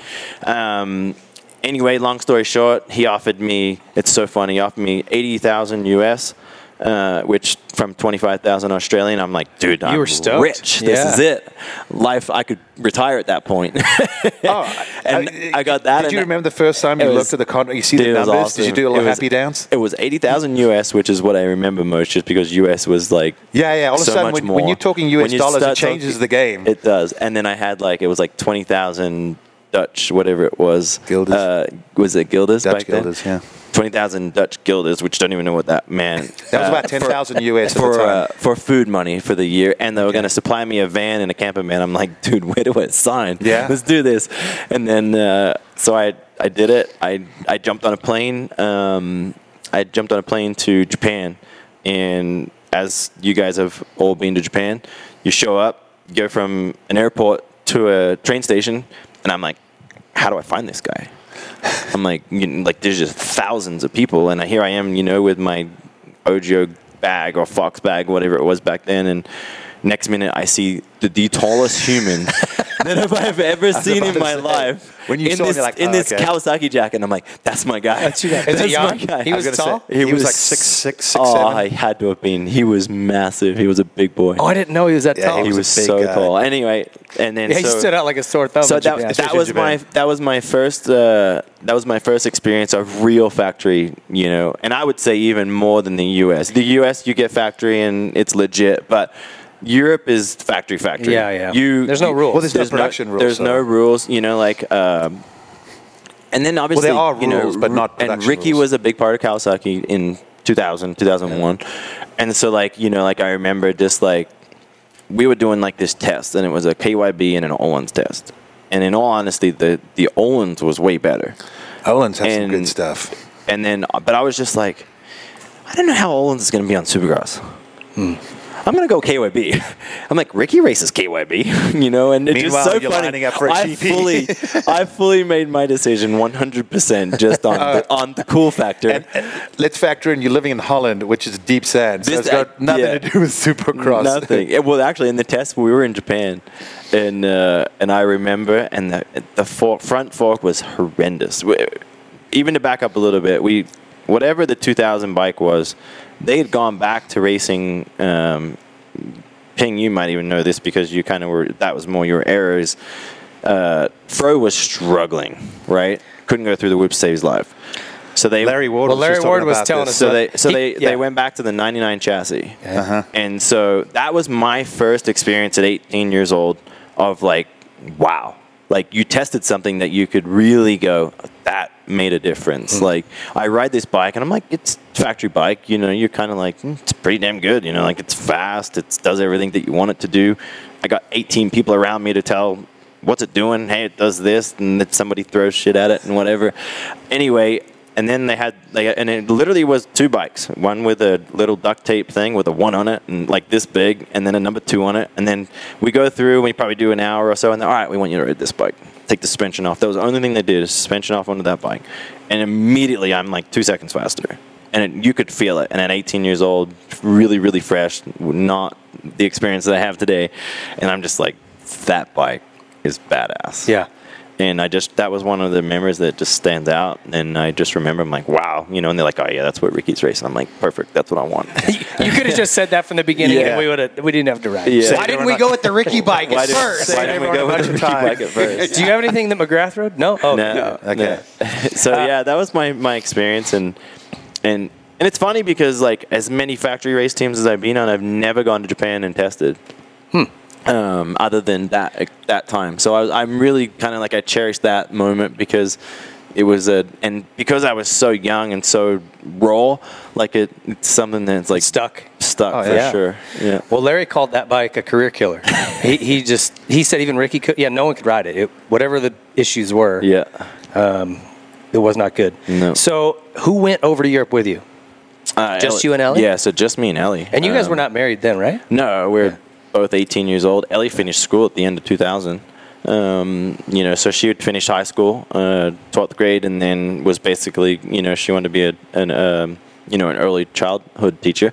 Um, so she would, it was accepted into university, and basically, long story short, um, you know, my family was kind of like they couldn't go, and so they kind of like they give you these choices, you know, like you're looking and like, oh, what if I this guy, you know, like I'm taking like best friend from high school. I'm taking, okay, I'm now I'm taking an old racer that might be able to help me on the racing side of it, and and eventually I'm just like, dude, like I don't want to go spend time. Like I don't think it's it's weird that I think at 18 years old I made these life decisions where I'm like, at 18 years old I don't know that it's a great career move to take my best friend from high school. You know, like at the end of the day, we are Yeah. 18 years old. Yeah, yeah. We're going to a, a country, and anyway, somehow I'm just like, you know, Ellie and I were, you know, we're really close. I was spending time around her, and um, I was like, man, I, I want to take Ellie.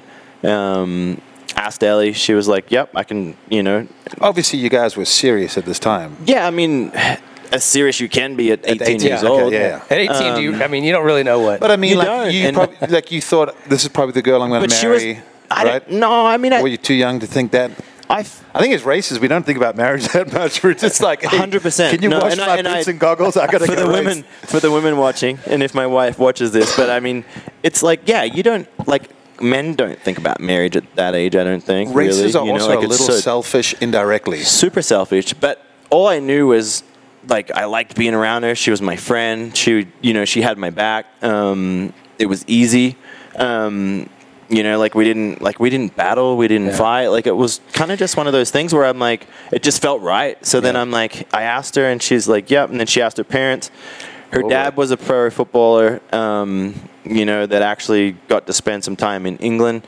Um, so you know so he'd kind of like gone gone and he's her uh, her mom and dad had kind of done that long distance relationship thing and um, anyway her they basically that side of the family was always like hey she can defer university for one year if it works out then hey it's great if it doesn't work out she can come back and do university um, and they were cool with her going, huh? Yeah they were that's, super cool That's pretty heavy. Think about that. Your then daughter. comes my conversation with my mom and dad.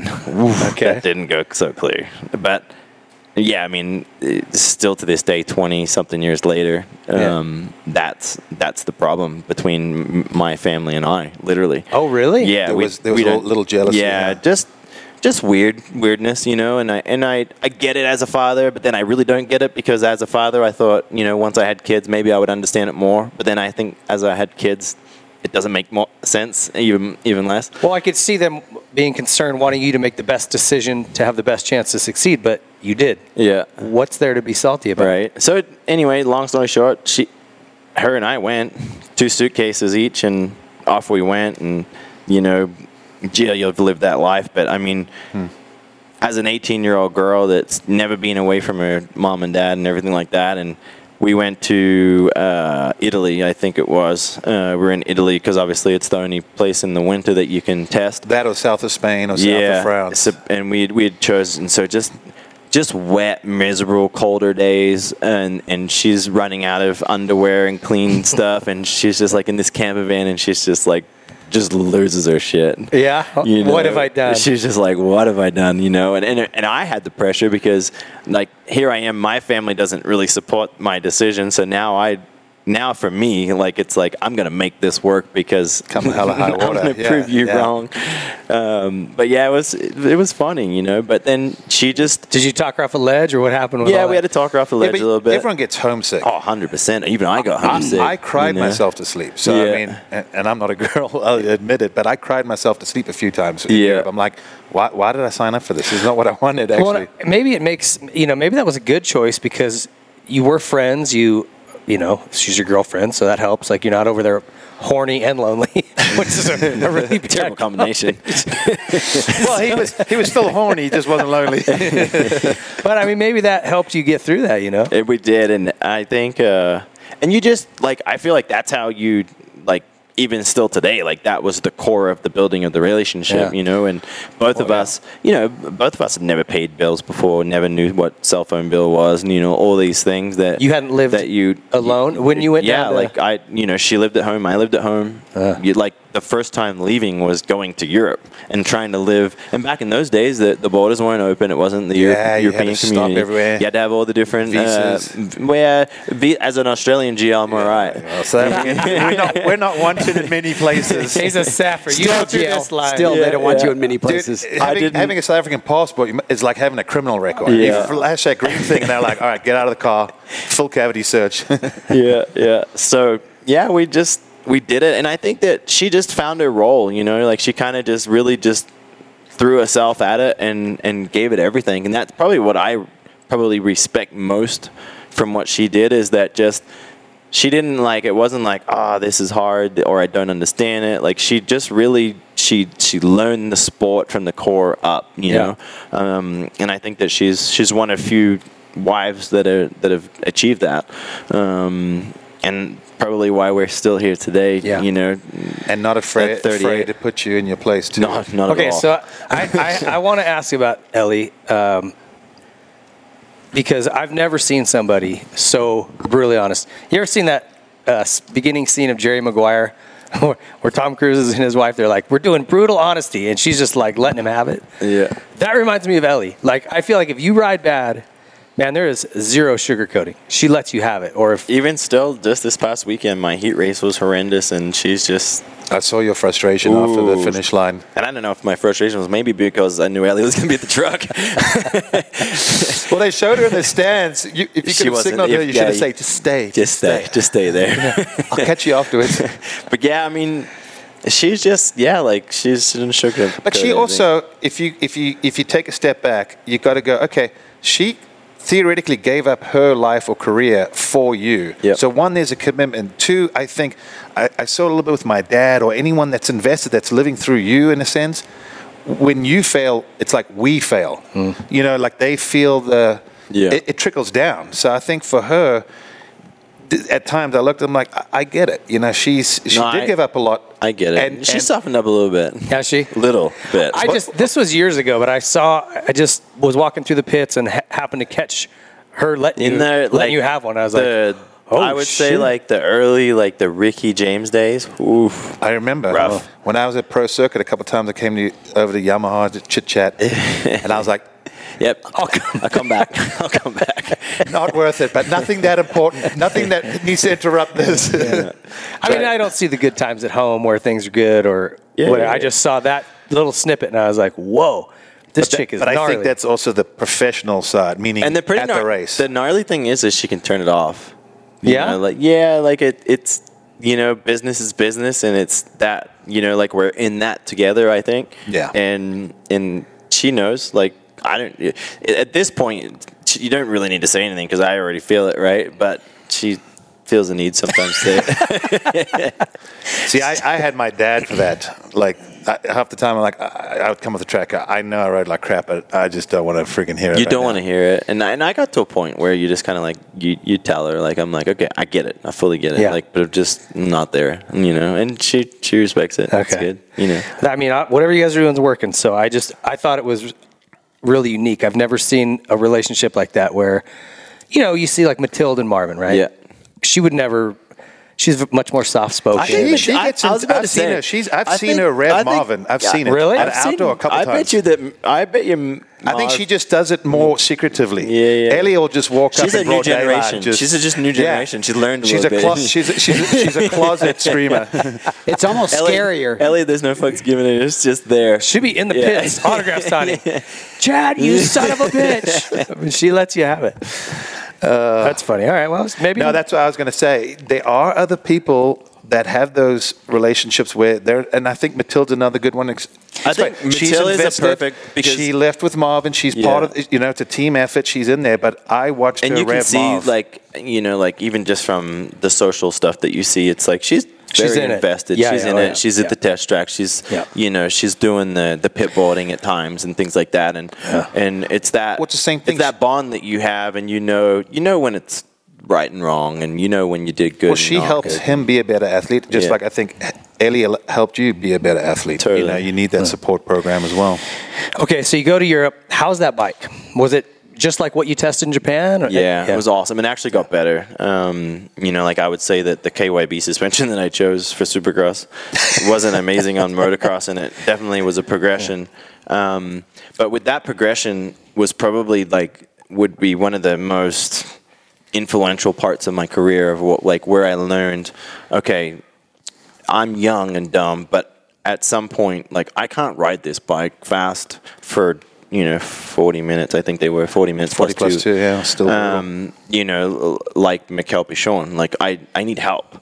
And so with that, um, I just had a, you know, Jan de Groot was so awesome. You know, like he just kind of like took me under his wing and, and I would, you know, like he kind of, he taught me communication, you know, like I think of my upbringing and it was, you know, dad, dad just knew what to get out of you by saying it. And, and, and at a young age, you know, you could overcome the lack of support on a motorcycle and the handling and things like that. But at a certain level, when you get to the point where, you know, you're, everybody's more even, you know, you're, you're becoming more of an adult. Um, it's all the little things that then It's a game of inches at that point. Yeah. Correct. So then I learned I learned that phase really really well. It was a great platform for me to learn that. And and when I think about the big picture of like, you know, Australia, Europe, America, I really wasn't ready for America, you know, like America and Gio, you could probably experience this. Sure, sure, sure. Like America's so different because it's the glitz and the glam and it's the love and the hate and it's the is you know it's the heckling it's the you know like everything's bigger and so I feel like I learned a lot of the core things that that I see people you know like your your Dan Reardons um, who else has come? Your Jay Marmonts you know a lot of the Aussies my cousin they miss that step and you see that they're here and then they're gone. They're not it's not sustainable you know? Mm-hmm. Like i just think that i was really fortunate that i got to kind of get my feet in a platform that was big much bigger than i'd ever experienced in australia but not america big um, Too big of a bite just to jump straight here, huh? yeah, Yeah, And- I think so. not bike, nothing. No, because too big of a bite, A like- bite, yes, hundred percent. Like it's just racing a dirt bike. If you're destined to be a dirt bike racer, I don't care where you do it. Racing a dirt bike's racing a dirt bike, Mm. but it's the little things, like the little things that I had to learn once taking on Ricky Carmichael in 03, 04, and then you know me going from the rookie to then Ricky's biggest competitor, and then suddenly it's only you and Ricky, and um, or me and James. It's just it, it's different, you know. Life changes, Yeah. you know. And I, I'm a huge MotoGP fan, and I see this because I and I mention it because you talk about like a Marc Marquez, very personable guy, loves to just go to commercial flights out of Spain, you know, live a very normal life in Spain and then he kind of was always like, I don't understand why, you know, like in a negative, he would be like, I don't know why Vale takes private flights. I don't know why Vale's so private. Quickly, that changed. Now he only flies private. Now he's mm-hmm. very locked down in Spain. Um, you know, and, and you just don't foresee that happening to you, and it does. Um, so I was really thankful that I learned a lot of those things in Europe. You know, like I think that when I came here, I had I could kind of hit the ground running.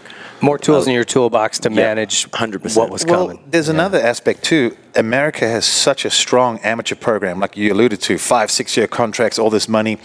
When the manufacturers invest so much in these up and coming kids, they're not going to take a chance maybe on a foreign guy unless they know that guy's the real deal. So you have to almost prove yourself some way, shape, or form to get your foot in the door. Mm-hmm. You know, and it was his GP results that got his. It was my GP title that got the doors open here. So I think there's also that aspect. It's just harder to just come here and go, yeah, give me a contract, pay me money, and I'm going to do well.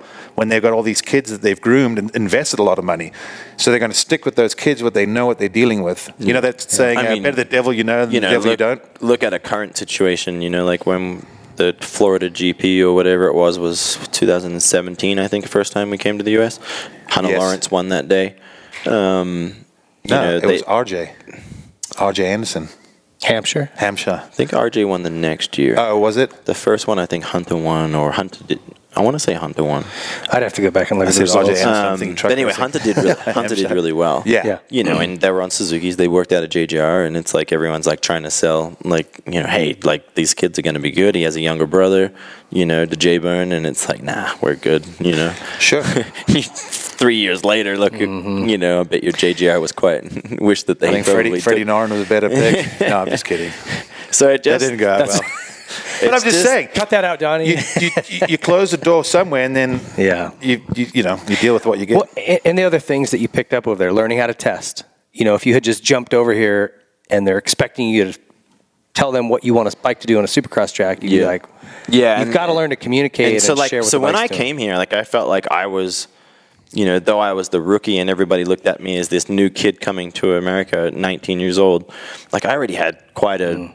You know, quite a resume, Mm-hmm. um, quite a lot of experience, and so I was quickly able to kind of just be more independent. Um, you know, kind of know what I needed out of a motorcycle, and, and working with YRT at the time, um, everything just kind of worked. You know, like and times are still changing because even back then, uh, it doesn't seem like that long ago, at least to me.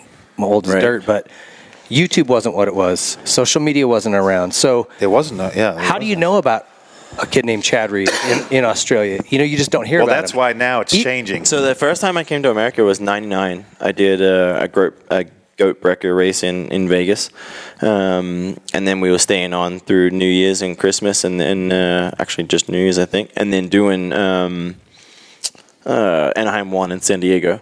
Um, I come up short on this massive triple, biggest triple I've ever seen at, in Vegas, and then uh, I missed Anaheim and raced San Diego. Um, but it's funny because at that point, uh, I was a Suzuki kid. We come over here, um, you know.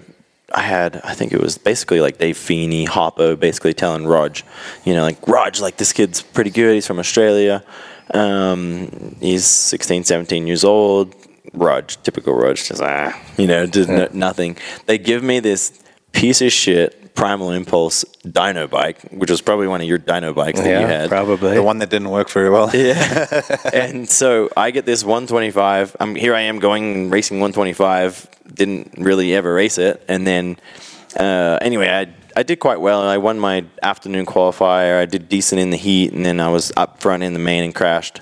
Um, I remember the track actually in San Diego. It was the first time I'd ever seen it was a it was a like you'd jump down the gator back turn and then you'd go up the gator back like off to the thing.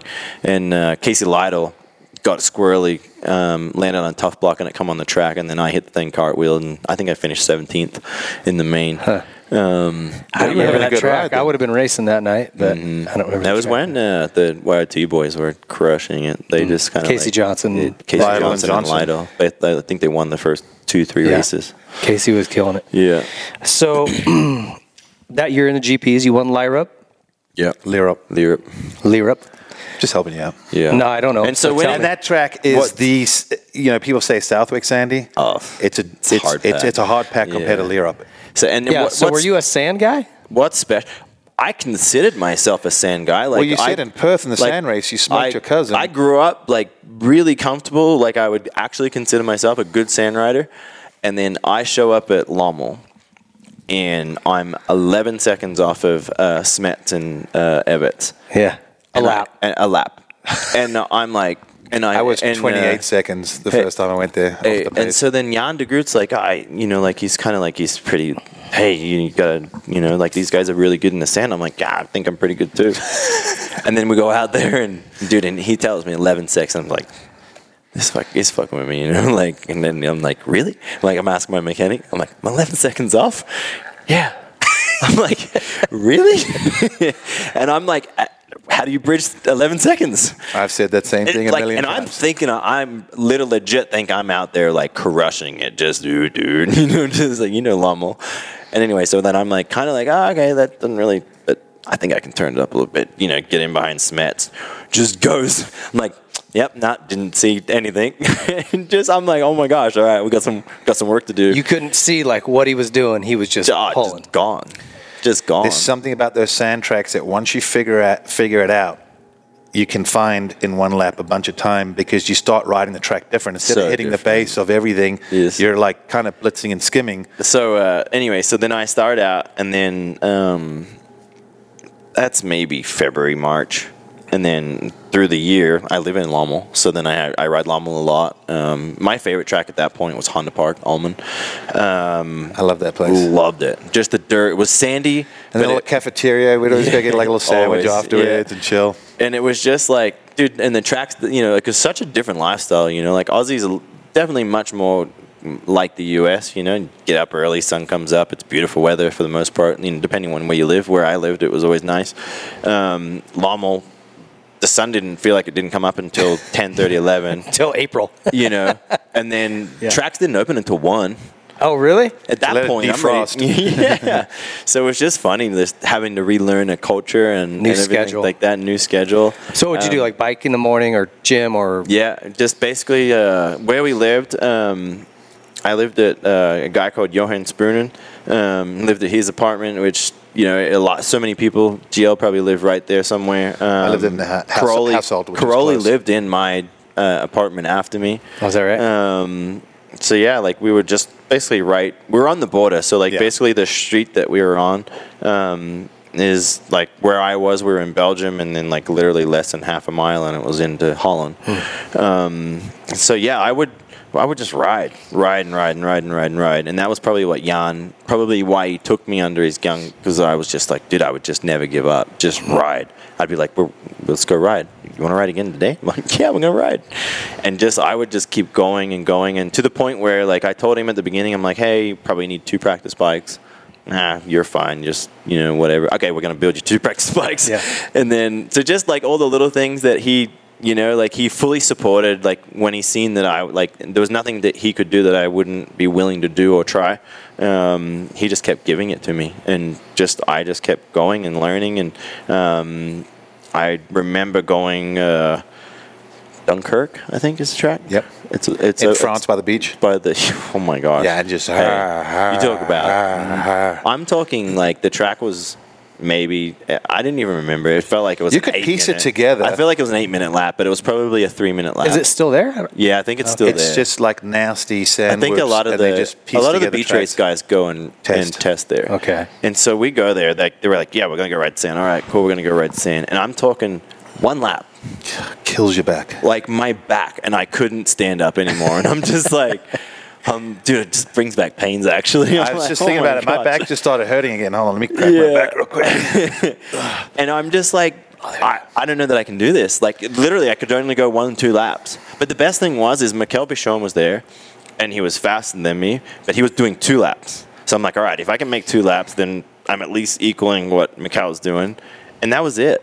And I'm like, and it was the, just the gnarliest thing. And I'm just like, okay. And then that was it. And then I kept like, I'm like, I want to go back there. And he's like, you want to go back there? And we're just destroying bikes. And I'm Yeah. like, no, I'm gonna conquer this thing. So anyway, Did you get to where you could do motos at- there? Yeah, I could do motos, and, and at the end of the year, I could go. I could go to Lommel, I could go to Honda Park, um, and I could throw down with Joel and and you know and Stefan, and I was on pace, and then we go to the gnarliest sand race that we had at that point in time, maybe ever. I mean, Lommel's probably gnarlier as far as sand. Different. yeah, they're a little bit different. Like Different like Lommel riding. because you got some of the slower turns, whereas Lierop is a little more high speed. Yeah, it's kind of like just picture this track that just like winds through the woods, and it was brutal, just gnarly, just endless. Like I'm talking, I come to this track and everybody's talking. It's the gnarliest track, and I'm like, okay, cool. Or you know, I, I feel like I'm. It was smooth when you started, Hey, right? Steamrolled. Yeah. St- Yeah. I'm Like, I got this. straight up steamrolled. Like I'm talking, they rolled it. Yeah. I'm like, all right. My first practice, because I was like the second one on, because it was back in those days, it was the first year that they went 125, 250, 500 on the one day. It was just one motor format. Okay. Um, and so I got out there and I'm like, and just ripping lines. And then I come out for my second practice and I'm like, what happened? Where are we? Where are we? It deteriorates quick. It's yeah, unbelievable. really fast. And then uh, anyway, I, I I won the race. I beat Mickael, called him, passed him, um, and rode away. And I was just like, it was like that was. That Pretty was awesome. cool. I only won Yeah. one GP, but it was it was worth it. I won was the the, last the one? gnarliest It was one. the It last one, wasn't right? the gnarliest. I think it was like the second or third to last Okay. one. Yeah. What was he doing that year that you couldn't catch him? I mean, P- Michelle was amazing rider. Macau was amazing. I think that you you take, I think as far as like if you put a category of like talented riders, you probably put Macau at one of the toppest of that list Yeah. of, of in any anywhere in the world. Um, I think that Macau had a full head of steam. You know, he'd been fired from Honda, and you know, like US had pretty much wiped their hands on him, and so I think you just seen a a very motivated, committed, back in his element on a very good team and bike, um, and and I would I would be willing to bet that like just one of probably the best that you ever saw, Mickael, um, which was awesome for me because I didn't know that I lined up at round one thinking, oh, I want to be world champ. Like it was my kind of like, yeah, I want to be good and I want to win. Prove But did I ever say, oh, I want to be world champ this year when I'm thinking, you know, Mickael is, I mean, because Mickael was really the only one in the field that I ever looked at and was like, that's Mickael Pichon because he was American, really, you know, like he was not American, but like he was You'd that. He'd come him over here and done it. Yeah, and I knew of him. You know, Pit Ru- buyer, I didn't really think much of. Um, he's gonna hate me for that. It's- That's what I just laughed. At the time, well, no, I mean, at the if, time. know. if you ever wonder why Hey, I've don't never, worry, J-Bone if, if you ever like wonder why I've never been a factory KTM rider, I stole his ride from Kawasaki. I kicked his ass as a rookie. He hates me. Uh, He's not going to get over that. he never, he's never going to get over that. Um, but anyway, it's funny that I talk about Pit, but now he runs, you know, KTM. But uh, yeah, just like those guys, they didn't like. I knew who they were, but they don't. They weren't intimidating. Yeah. Where like Mickael, you put him in a certain box. Two-time 125 Supercross Yeah. champ, you Yeah, factory yeah. Honda guy over here. yeah, yeah. So then, so it was like, and Macau was your typical European, just ridiculously fast for one lap in qualifying, and Oh, that was probably the biggest thing. Like there was, I would be second. You know, like I kind of like started out in rough, and I way overtrained. I rode in the sand, and I got to the races, and I was smoked, and so I kind of had to find this, like this balance, this new lifestyle of like what I'm doing and the motors that I'm doing, like they're actually taking it out of you because of you know how hard and taxing it was, and so I had to kind of relearn this schedule of like my output versus recovery and all these kinds of things. And then about mid-season, I started like being basically I was on the podium. You know, like at worst I was a third place guy. Um, the hardest thing for me was qualifying, and still to do, today it still is. Like when it comes to just doing one lap balls out, it just like I still despise of it today. I fucking hate it. Yeah. And uh, And it seems like the French guys specifically are really good at that. there was we went to this one track uh, in Switzerland, and it was just the fastest, hardest pack racetrack I've ever raced in my life. It's where Albie hit the deer. Ro- Roggenburg? Roggenburg. And I raced uh, there when you're coming down the hill, and it's like I'm talking like you shift up two gears when you go off the jump because you you know you need the engine to keep up, and then you're just wide open all the way down, and I'm then- like, and then you- this is ridiculous. When we were there, I remember dragging my foot pegs, and the the- photographer had a picture. It's the first time I saw sparks The coming sparks off the, coming off the, the foot pegs. And so I come in, you know, feeling pretty good about my lap, and Jan de Groot and Ellie and everybody are just like, go! And like, I'm like, that's not good. Yeah. And I wasn't qualified. You know, here I am, like a, a very regular podium guy, you know, second for the most part. And I wasn't in the top 40 or whatever it was back then. And Dude, I know that feeling, and you're like, "How- how so this possible? Like, oh my gosh! So then I just go out there like a spaz, like just like trying to just like pin it, and dude, I qualified 38th. Is that right? And then I got a, I crushed my start. I was second, third off the start, and got second in the race. But dude, like, was barely qualified, and then finished second in the race. Well, that was my issue when and I I first still, went. I still struggle with it today. I was so busy doing 40 minute motos, I didn't qualify for my first two GPs. Yeah. And then I remember Harry Everts said, no point doing 40 minute motos if you can't qualify. Work on speed now. speed. but it was true. I mean, those guys could just lay down a lap, and you're like, oh my goodness, where did that come from? yeah. I mean, you've seen Pourcel do that. There were several of these guys. They would cruise around, not even, on the chart. Even Ferrandis does. And then it even- today. Brandis does do Yeah. Near the end of the uh, qualifying, I'm like, yeah, I'm fifth, you know, good gate pick. And then all of a sudden, the fa- the last go back to the pits the and like last 10 French 10 guys, throw, and you're like, Jeez, And- and time to go get a banker. And it still happens at Nations. Like it's still like they still the same. They just they're a different breed when it comes to that. That's a that's a specific skill. It really and those guys work And on they it. But it- they say the same thing about Americans on Supercross. Yeah. Like that's gnarly, you know. But that's something Yeah. I think we've worked at, and they just worked at other things. Yeah. So, how did the deal with YOT come about? How did you get that sorted? So obviously, I'm I'm doing well. I'm podium week after week after week. Um, so prior to that, uh, I started doing some. Uh, Steve Ramon was my. Uh, I had Steve Ramon and Mickael Maschio. Uh, uh, Mickael and I were on the 252 strokes, and then uh, Steve was on the 125.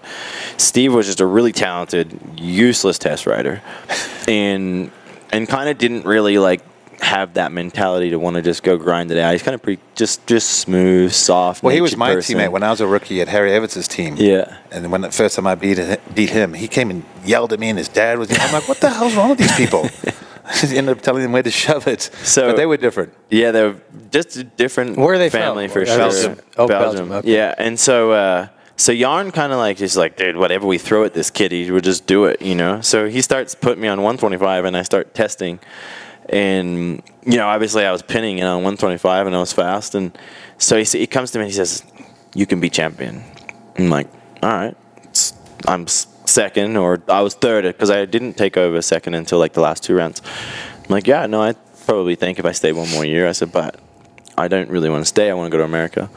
And he's like, no, I, I want you to ride a 125. And I'm like, you lost me. I'm like, you know, like I'm, out. like I'm out. And so I told him, I said, look, I said, if you get Kawasaki to agree to one year here in the U.S., I'll stay one more year on 250. I said, and then I'll go to Europe, uh, to America, and you and you guarantee me a spot on the factory Kawasaki 250 team. He's like, okay, I'll talk to Kawi. He comes back. Bruce says no. I'm like, all right, not surprised by that, but and I'm like, okay, well then I'm out. You know, he's like, you're gonna leave? I'm like, yeah. He's like, but you can be world champ. I'm like, I don't, I don't care. Like I'm. So, you told him you were leaving before you even had anything lined up? yeah. So then, uh, and then you know, within weeks, uh, Bobby Moore calls me, and you know, obviously I knew Bobby in the name, so I'm kind of like, okay, that's cool. And um, but most of all, he was American, and he was calling, so I listened, and uh, told me about the YOT ride, and I'm like, yeah, I'll do it. Like, what, what do you want? And I'm like, what do you got? this is what he got. Make me an offer. Make me an offer, and I signed my deal immediately and uh, finished out that year. I told Jan, and then uh, And how did Jan respond? What was his? he's like? was he cool? He was just. I think he. Jan was obviously a smart individual, and he kind of seen that, that that I wasn't. He was really frustrated at Kawasaki. You know, like I think that in the big picture, he wanted obviously selfishly he wanted me to stay and, and be in Europe. Yeah. Um, but more than anything, I think he you know also wanted the bigger picture and you know stay one more year, then stay in the Kawasaki family, um, and then yeah, Bruce didn't Bruce didn't look at you know. Well, anything. again, and not to play devil's advocate for Bruce, it's like Well, he's not over the, at the GPs watching you. But what you have to think is let, let's look at the the real timeline of it. You've got Ricky Carmichael, you got James Stewart. yeah, he's full. Ricky's there winning. James is In the coming pipeline. coming Yeah. the next year. Why would he take me Yeah. on? and this yeah. pro circuit, Yeah. who indirectly they're Which- supposed and- to kind of take and the you- top guy. you you know you few few calls lights deep. You have the conversation with Mitch. Mitch is still fired up. Why didn't they ever bring it to me? I wanted you. You know, like Oh, I'm like- yeah? and because I, always give him a hard time that he never wanted me. I'm like, yeah, you didn't want me. It's all good. I kicked your ass on a Yamaha. You know, like always fuck with him. It's awesome. Well, Yamaha at that time, Yamaha of Troy and FMF Honda, when they came in, they were like throwing a lot of money at people. Yeah. I don't know where, where they were getting it, if Yamaha was funding it, but Well, I mean, YRT was a, a huge business at that point too. You know, Flipper must, they must have Yeah. been killing it because They he was crushing paying it. us well, a lot. Also, too, the, that was a time when bike sales were kind of going through the roof and mm-hmm. everything was ATVs ramping up. Were just yeah. crashing. So mm-hmm. yeah, So- that, so then I signed my YRT deal and. Did you want a one-year deal with him? Did you, or did they just only offer the one? I only I only wanted one. Yeah, like for me, like because Bobby actually wanted me to sign two years. He's like, hey, you know, like whatever, and I'm like, no, I only want one. And you know, as an agent, he's like, no, and he wasn't my agent at that point. And he was like, he was just like, dude, like you need to come and do two years. I'm like, but I don't want to ride a 125 for two years. yeah. Did they, you know, you, you know, and you, know, Bobby, but you know, Chad, You get one injury. and I'm like, no, I'm doing one and I'm done and I'm going up, you know. So just I don't know. I always had that thought process that I always I always I always gambled on myself, and that was, you know, and most of the time it worked out. Sometimes it didn't, but that's kind of what got me. to It's where I'm at. impressive, and I, I like I said, I, I knew the coming to the U.S. thing, but like looking back through your career, you did it a lot. No, I don't want to ride. I'm going straight to the 250 class. I mean, who the hell does that? Like that's it's crazy, but you made it work. Yeah, no, it was Wild. awesome, and and again, and then like when you fast forward into that 2002, it's kind of like I was really fortunate, you know, like I got to go and spend the summer with Tim Ferry, so I kind of learned from somebody that was seasoned, and my teammate was Vuillemin, and they're polar opposites in ways, so you kind of like I just left Europe, and so therefore I understood Villy, and then you know Yeah. Timmy was very American, you know, learning that side of it, boy. good old boy. So I just yeah, I always had good people to look up to. I was really lucky. Were you given the option to ride the 125, or no? It was you're riding the 250. That's what we're, that's the For direction. we're the. I was I was hired to ride a 250. Okay. Um, I didn't like it. I, we had issues, you know, bike cutting out things like that. Um, the only time I did, there was a small opportunity of me switching to a 125 for outdoors. Um, and it was just like it was splitting hairs, you know. Like sometimes I could ride the 125 better, but for the most part, um, the issue we had is like obviously everything was so new. It was only new in 1 Um, was we had a really fast bike, but it wouldn't last 30 minutes. So then we were basically racing, you know, Supercross, our bike was pretty decent, but in, in motocross, we were essentially just racing pipe and silencer. Is that right? Suspension on our on our bikes because they, they would just grenade and break. So then, you know, I always wanted to be in the title fight. So then I was like, I, I'm the, I don't want the fast bike because it doesn't last. Yeah. So let's just ride ride a stock one. Jeez. Well, I, I- I'm always surprised to hear, you know, because I was out 03 right before all that stuff happened. But Mitch is saying they were blowing bikes up when they went to 250Fs like A lot. a lot, like all the time. when they would, when Ivan or those guys would go back east, he's like, "All right, I'm going to ship you five engines," you know, Yeah. and they'd No, go through them all. Every other ride. So it wasn't just you guys. I mean, that was just the sport at the time. It was the sport at the time, and they were just. And I, I still don't think that we were pushing limits. I just think that it was so new that no one really knew what Yeah. what was happening. Well, it's kind of like you know I heard someone explain one day. It's like Formula One. Just getting the car on the track is a feat. Mm-hmm. Then you go five laps, something breaks. You fix that. Then you get to ten laps, something else breaks. You get to twenty. Yeah, laps. look at- so it's a progression. Look of, at Formula One in its first two years of hybrid V6. It was Yeah. horrendous. One So- team could circulate. Yeah. You- now it's like now they don't break at all. You know, and, and it's kind of like where we're getting at in. yeah. Well, a lot of that development was also done by Japanese in Japan, and you know, with all due It's respect, funny that I they may not over rev it, they may not have had deep sand tracks, they Yeah. don't do supercross as much, so it's different elements. And you bring it here, and you got hot, humid, outdoors, Mm. rip tracks. All of a sudden, everything's under stress. Shit Just- happens. Yeah, yeah. I remember that I hated my 250. You know, like it just it was fun, like to ride or whatever, but like it wasn't a, an enjoyable bike to ride. Is Like, that it was, right? It was quite scary. Like early generation four strokes. I remember looking at The bike; it kids- just looked like a heavy pig. Dude, the kids that get ride four strokes, then they only know four strokes. You, you kids got, we fixed it all for you. hold on, hold on.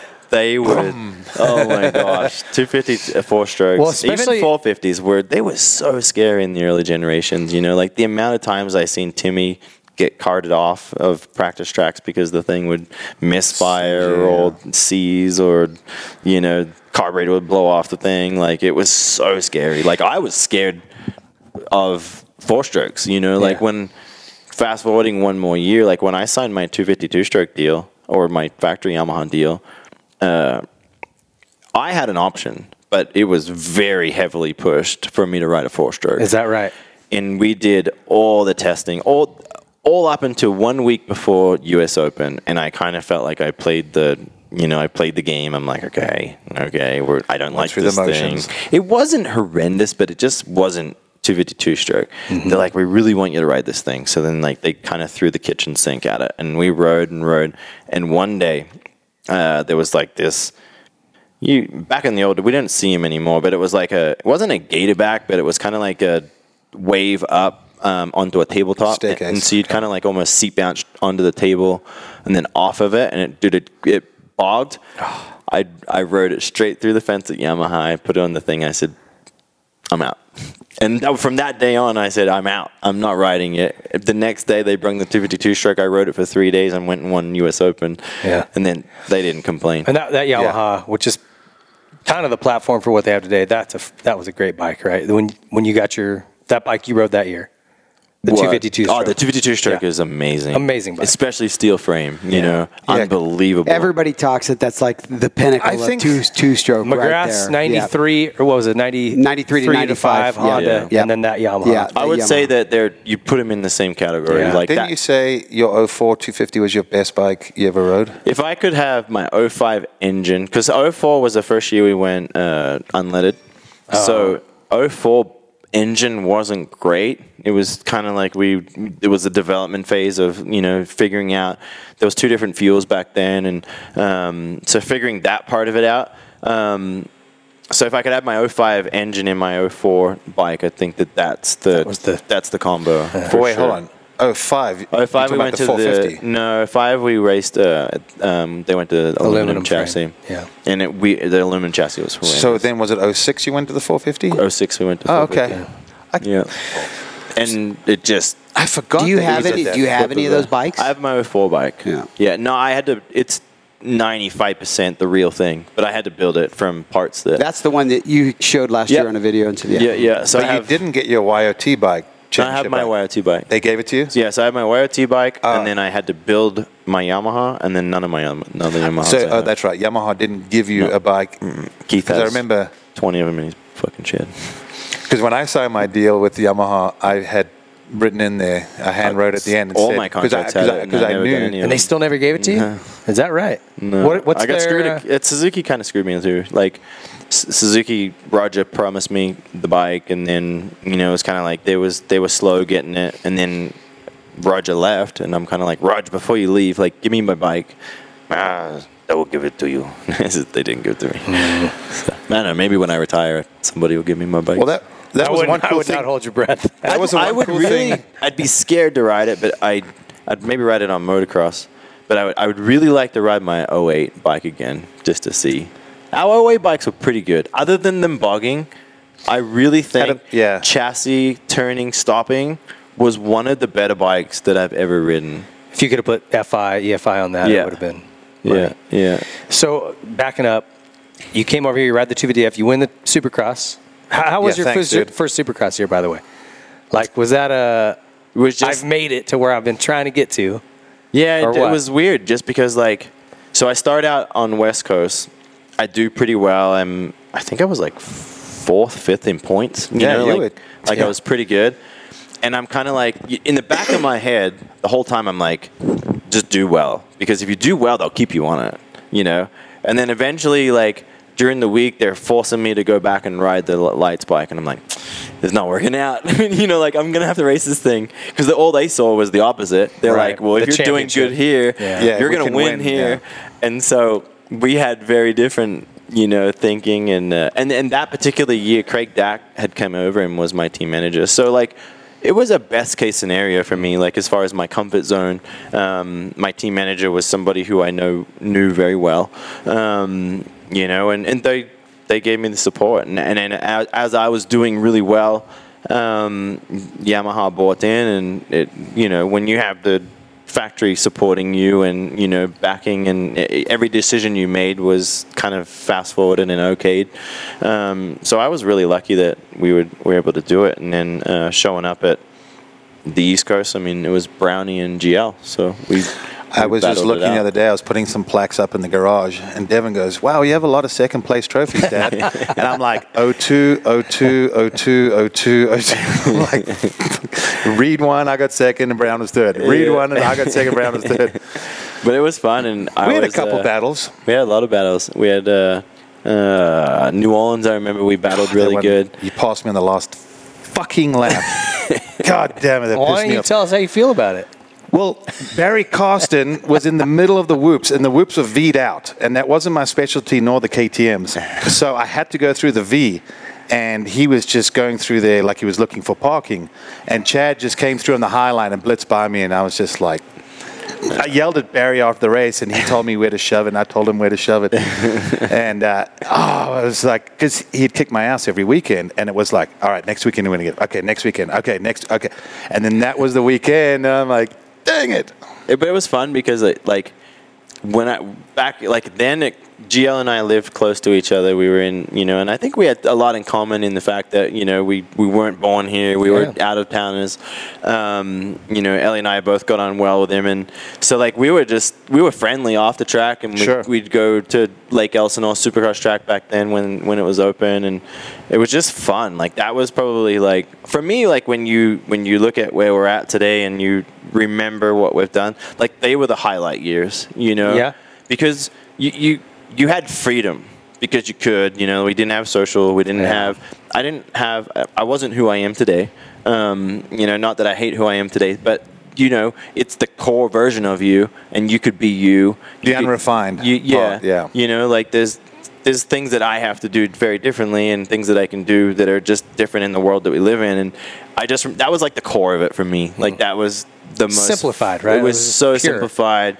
Yeah. You know, taking it old school, moving into Lake Elsinore at the bottom of the hill, and you know. GL being at the bottom, then he moves to the top, and I'm like, God, I don't want to be like GL. I need to get a house at the top. I need that big contract. And it's funny, it was still just Elsinore and Tuscany Yeah, Hills. yeah, now Tuscany we're like, we would never live But there. there was a big Dodgy difference from area. the bottom of Tuscany Yeah, I get it. and the top of Tuscany. Sure, sure. And so just I just think it was the funnest part of racing for me, just because that, and then uh, you know, and then going to the races, and I mean, we personally, I don't remember us ever getting into it, but a lot of people were pretty furious about our battle at Daytona that year.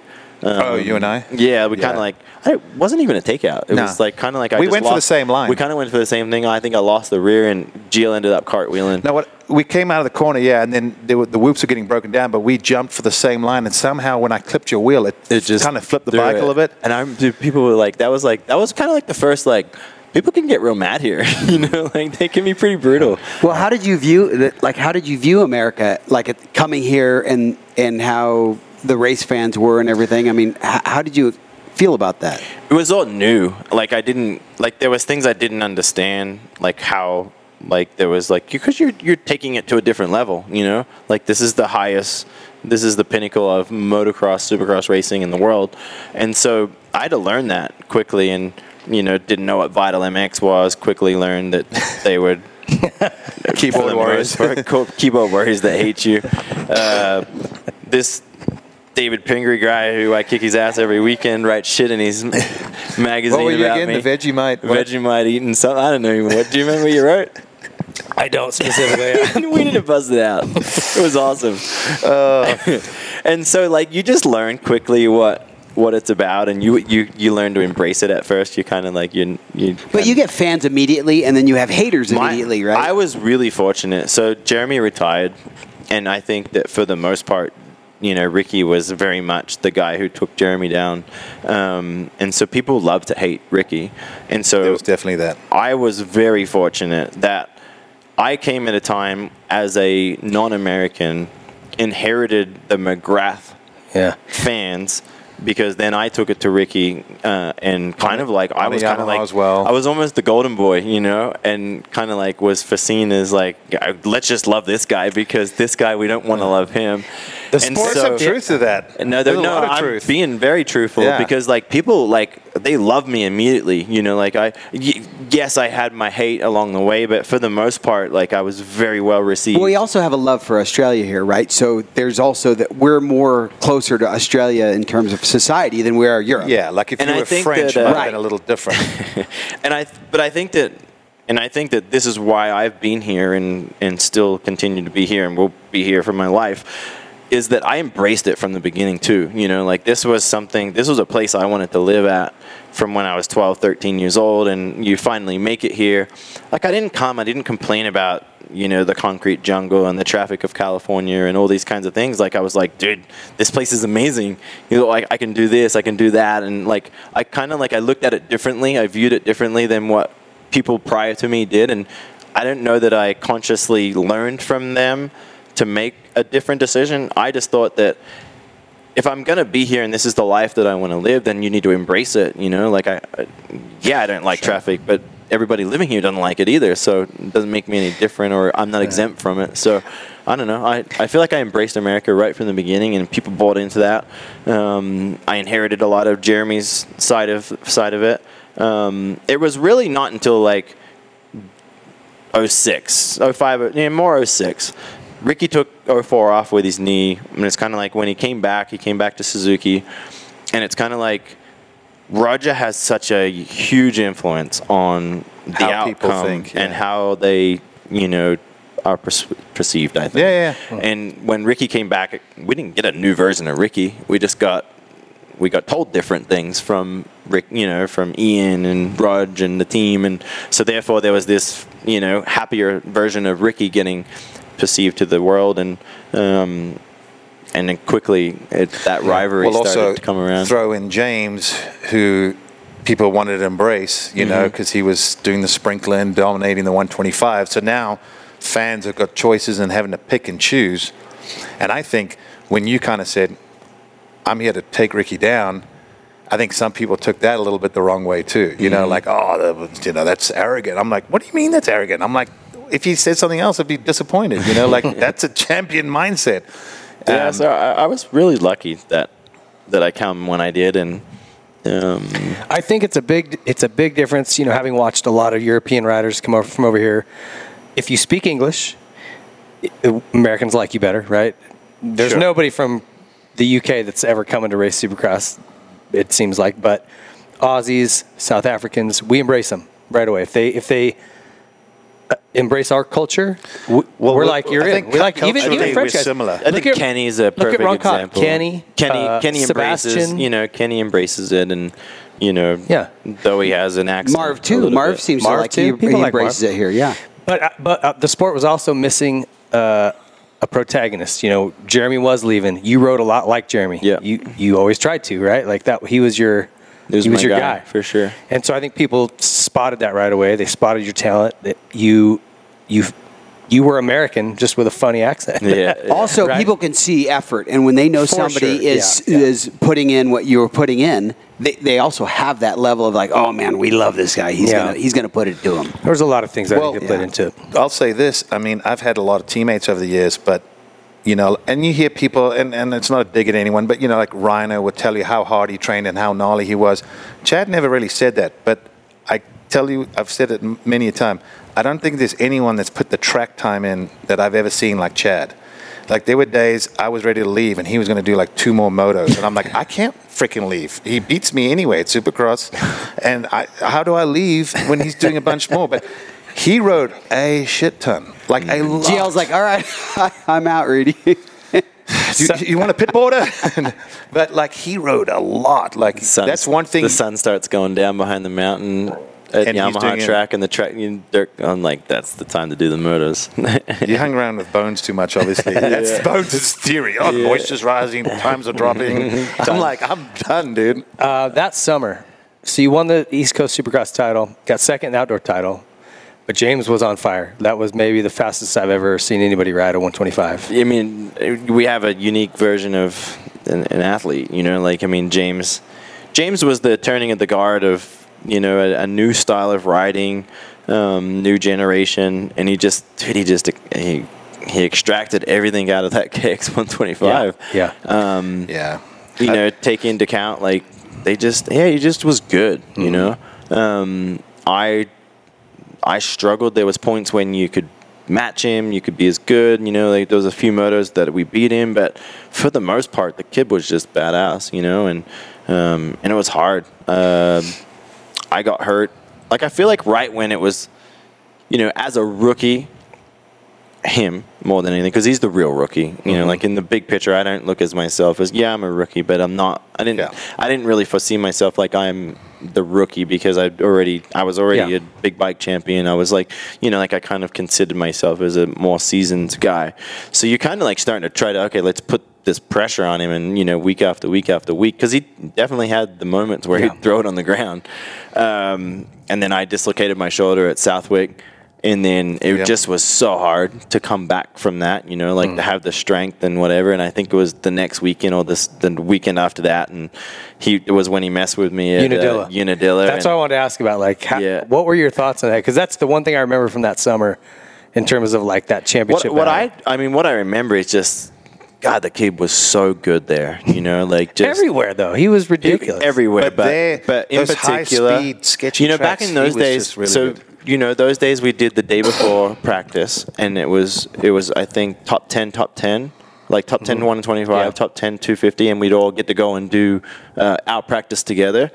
And I remember him the day before just throwing down and, like, for the most part, making Ricky look silly. Yeah, he was the fastest. You period. know, he was- he was the, he had the fastest time. He was the fastest. there, and, it's just the like following year at Bud's Creek. Yeah. he was outright the fastest. and he just weekend. like you could tell and it's like here i am i'm all taped up shoulder and i mean if i'm 16 years old i'd probably do the same thing too you know like you just he i i look at it and laugh at it and think man it's badass but at the time it was like cocky little shit you know like you wanted to kill him It's- I get mean, that. like, can you imagine? Would you have ever even thought to do that? Even if you're like, you know, you're faster. I, I, I mean, i've never done it's yeah, wildly I've- I've messed- disrespectful, I like, think. i probably the the the race that comes to mind and like the really the only time that I've really messed with somebody was Dallas 03 um, with Ricky. Okay. And they, they had a big set of whoops. They were actually a huge set of whoops. And then Ricky complained and cartwheeled him and couldn't go through them, so they cut him down. But the funny thing is, is when they cut them down, they just kind of took the tops off, so they actually got sketchier. Dude, and that Honda was so horrendous with Dunlop tires compared to our, you know, factory Bridgestones back Yeah. in those days, and our bike. And I just mess with him for ten laps, you know, just like literally, just wouldn't. I would pass him in the whoops and just hang wide, and he'd come like this, and I just sat there the whole time, and I just like, dude, this guy's gonna be. And you could tell, and he, he knew that I wasn't. That's not when he went into the boat, almost hit the boat. That was another No, year. that was a, That was like that 06. That was 06, Okay. Yeah. That was a great season. Yeah. The but you were you were sitting behind him, knowing Just- I got this just guy all day messing long. with him. Yeah, yeah. Because at that point, I had nothing to do. Like all I could do was like I hope that something like happened. I don't know what where in the run that was, but it was when I won the last six races and brought the championship down to seven points. But And he knew you were messing with him. totally, and and but I my my only either I try to kill him and take him out. And then he's going to get back on the bike and still finish second, second and I'm going to look like an idiot. Yeah. Or do I just ride behind the guy and try to mess with him and literally hope he cartwheels it and something happens? no points. Yeah. Um, and that was all I could do. So I just was like, I don't want to ride away and win super easy. I'm just going to ride behind him and try to mess Yeah. with him. Yeah, you don't see it a lot. Um, Eli did it to Dungey that year. Um, Vegas. Dungey, yeah. Oh, at Vegas. And I thought, man, that's I was in that race Well, and almost won it actually. yeah, that's right. But uh, it was You a got the weird, shaft on that. It la- was you a got a weird shaft on Oh, race. that's when Ando punted you. Well, there was Yeah. like four Yeah, or yeah, five 'cause everyone- KTM Husky people, and so you're like, you got all these people that are basically being told what to certain do. parameters. Yeah. And then so there's like there's racing, and then there's not racing. No one really And knew you what they were could coming do. through. And I, I think I started in the back a little bit, and I was coming through, and I'm like, oh, perfect. These idiots are gonna get all jammed up. I'm gonna try to win this thing. And And JG was there too. And Ando hooked me up. Yeah, I think, J, I think hooked me up. I think J, JG got podium. Oh, he hooked you up like a tow truck. yeah, that would have been my. That should have been. That was a good one. Should have been a win. What was the year when um, I remember when you pushed Stewie off the track? I remember people. Were, That was uh 09. Yeah. Where was In this? Vegas. It, it was 09. It was the week after uh, Chisholm got paid to Ah, in, Ve- yeah, in yeah. Vegas. try to hook me on up that and then- outside. And then, uh, so then I was again. I was kind of messing with Stu, and the points gap was smaller. Like I think I needed to win, and he needed to be off the podium or something Yeah. like that, which was going to be hard. But and then I just kind of just ran him into the bale, uh, into the tough block, and then he ran up and over the tough block, and he didn't crash though. At that point, I was like, "All right, this sucks. He's going to win." Yeah. That's a hard position, you know. Like I looking at that Eli Dungey thing, I thought, man, if I'm Eli and I knock him down right now, is that how I really want to win it? I mean, I know the check still cashes, Hundred percent. I was going to say. I was going to say. You question that? That in six months, people that forget plaque about that. on the wall and that cat that 1.5 million dollar check that cashes the and same then you open up every the time. record book, and it's still there forever. ask, Yeah. ask, ask Yeah. Osborne Look, Versace. still here. Yeah. Yeah. Still here. Ask Osborne. I- right. In my But that was a racing move. That was just a, a going for it race. I don't look at that as but like look, a at look, cheap. but, but, but Yeah. just look what's Oh. happened recently. Osborne. Don't tell me um, Faulkner didn't try and well, both, dude. Yeah, Cooper, Fol- Cooper, Cooper damn near tried to take. He took with- tried to take Eli. Tomac. out. Coop hooked him up in the first turn. Exactly. Yeah. And almost It's put very me on the intense. I know. We saw that. We I was like, that. yes, I got a good start. Oh, Coop, no, no. And I was just like, Oh yeah, Coop's real world just Yeah. locks up as he comes across Eli's yeah, line. and then and then and then He- everyone's heads like this, if and his Coop- is like this. Coop controls the inside, Kenny and Anderson never make it through, and then but he just opens up the whole inside Oh, yeah. and just goes straight, and I'm like, ah, shit. So that comes back to desperate times call for desperate I measures. suppose, I, yeah, I I, don't know. I, I guess I was raised where it's like, if you're not cheating, do whatever it takes. And even then, cheat if you have to, if you can get away Just with it. Just deny, deny, deny. I didn't do it. Wasn't Um, me. was so you, you kind of already alluded to this a little bit, but coming to the U.S. versus going to Europe, easier, way easier transition. I mean, different because though yeah like as a racer and as a 18 year old kid i don't like if you ask ellie and you ask me probably you're gonna get two different answers because at the end of the day i'm just going to race dirt bike you Yeah. know and i had to deal with ellie that was homesick i was homesick too but there was just just different things Yeah. you know like um, coming here um, coming here is more like you're coming and like setting up a life because this is like okay this is it This i've the made end- it end goal. so it's like you know you you quickly learn about uh, visas um, you quickly learn about social Taxes. Uh, what is it? Social, Social security. What the hell is that? Didn't know what that was. I need a social security number. I need a number. Yeah. okay, give me one of those. Yeah. Can I have a number?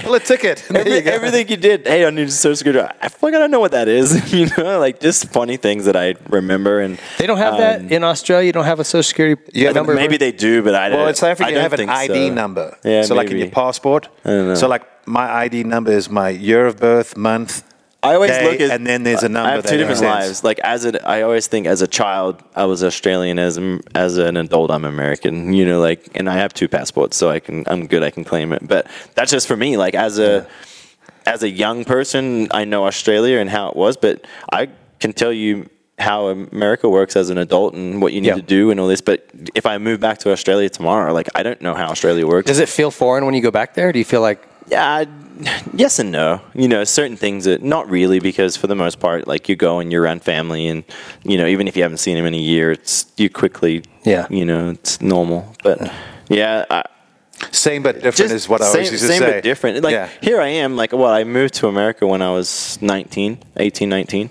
Um, I'd already been driving a car since I was 16. I had to re go get a driving Oh, license. I had that's to do my driving on the side of test. the road and all that. Um, no, not because that. Just because I need an American you need license. an American license, yeah. And then, so then I drove myself. It was funny. I remember it. I drove myself to uh, to the thing in. Um, it's off the 15. What is it? Uh, What- can't are we talking think about of- a track, a No, place? DMV.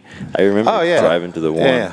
It's In Temecula? No, it was the one uh, uh, 15 and 91, just north. Oh, was yeah, it yeah, yeah, yeah, Norco? Norco. Norco. And I've then, been there uh, before. yeah, I went there and I'm like, I pull in and whatever, and they're like, "Do you have a car?" And I'm like, "Yeah, I've got it." And I drove. And, well, what are you doing driving? I'm like, "I got a license." and they're like, "How do you have a license? What are you doing?" I'm like, "I got a Australian license." Well, it's not really approved here. And I'm like, "Whatever." Just drove there. She gave me my license. I was good to go. Yeah, you don't think about that stuff, but when you you know, it's like going to Europe and all the visas you need to, you know, move between countries. Did you lose your accent over the years here? And does it get thicker when you go back home? Or back to Australia? I, I mean, I always think that there's certain words that I say that are more Aussie, but I mean, again, Honda, Honda, Yeah, he used to say Yamaha. Yamaha. I don't know about that one. Um, Daytona. That's the other one. yeah, that's Ricky's one. He always busts my balls on that one. Um, but yeah, there's definitely things, but you just, I mean, yeah, you, shit, I've been here longer than I lived. In. The in longer you're around some things, like, well, that's how accents start. Kids are raised Yeah. around. If you're Yeah. in Tennessee, you're going to sound like someone Yeah, from yeah. Tennessee, and vice versa. So when you're around other people for long, I get to South Africa people like, "Oh, you're fully American." I'm like, "Really?" Because when I'm there, they go, "Where are you from?" Oh, good day, mate. I'm like, "No, wrong country." For the most part, everyone here will ask where you're from, and then you go to Oz, and then it's like, but then it's kind of like that tall poppies syndrome too. Everyone wants to beat up on you. Ah, he's Yankee. that's yeah, yeah, American, yeah. all that Oh, yeah. you know who lost it the worst was Burner and Metcalf because they were both living down in Tallahassee, Georgia area. They had like this Aussie American redneck. Rednecks. I'm like, what happened funny. to their accent? But my kids, like you know, like my kids are obviously born and raised here, and um, there's certain words that they use that are more Aussie just because they go. Yeah, us. it's got a like, I always reflection. remember when we were young and um, Summer, you know, Summer had, you know, obviously born and raised here, and Summer would always Summer Louch would always just have like you know certain South African ways to say things. It was so funny. And then she na- learn it from now, her dad or something? Yeah, Yeah. and then now here I am in my kids, and I hear it within my kids. They use certain words, and they pick up on it too. You know, like like you say, like instead of the car, like car.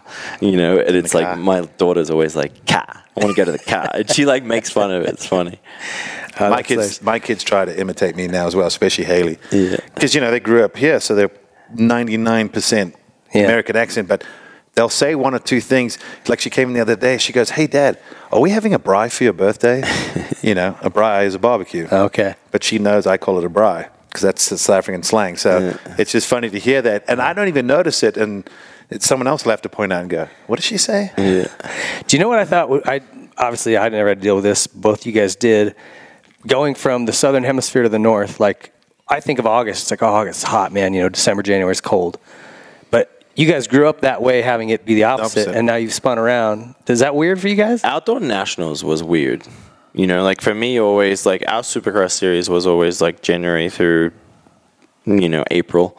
Um, so it was always really hot. Hot, yeah. Um, and then so like always growing up, racing motocross was always kind of in the cold Chilly. months. Uh, going to Europe, you didn't really get the heat, you know, so for the most part. And then you come here and I'm like, holy shit. You Yeah. know, like racing 30 plus minute motos in the in the heat and the humidity. crushing. it. And I grew up in hot and humidity. It's not like I'm, you know, not used to it, but just dude, that that was That was different. That was different for sure.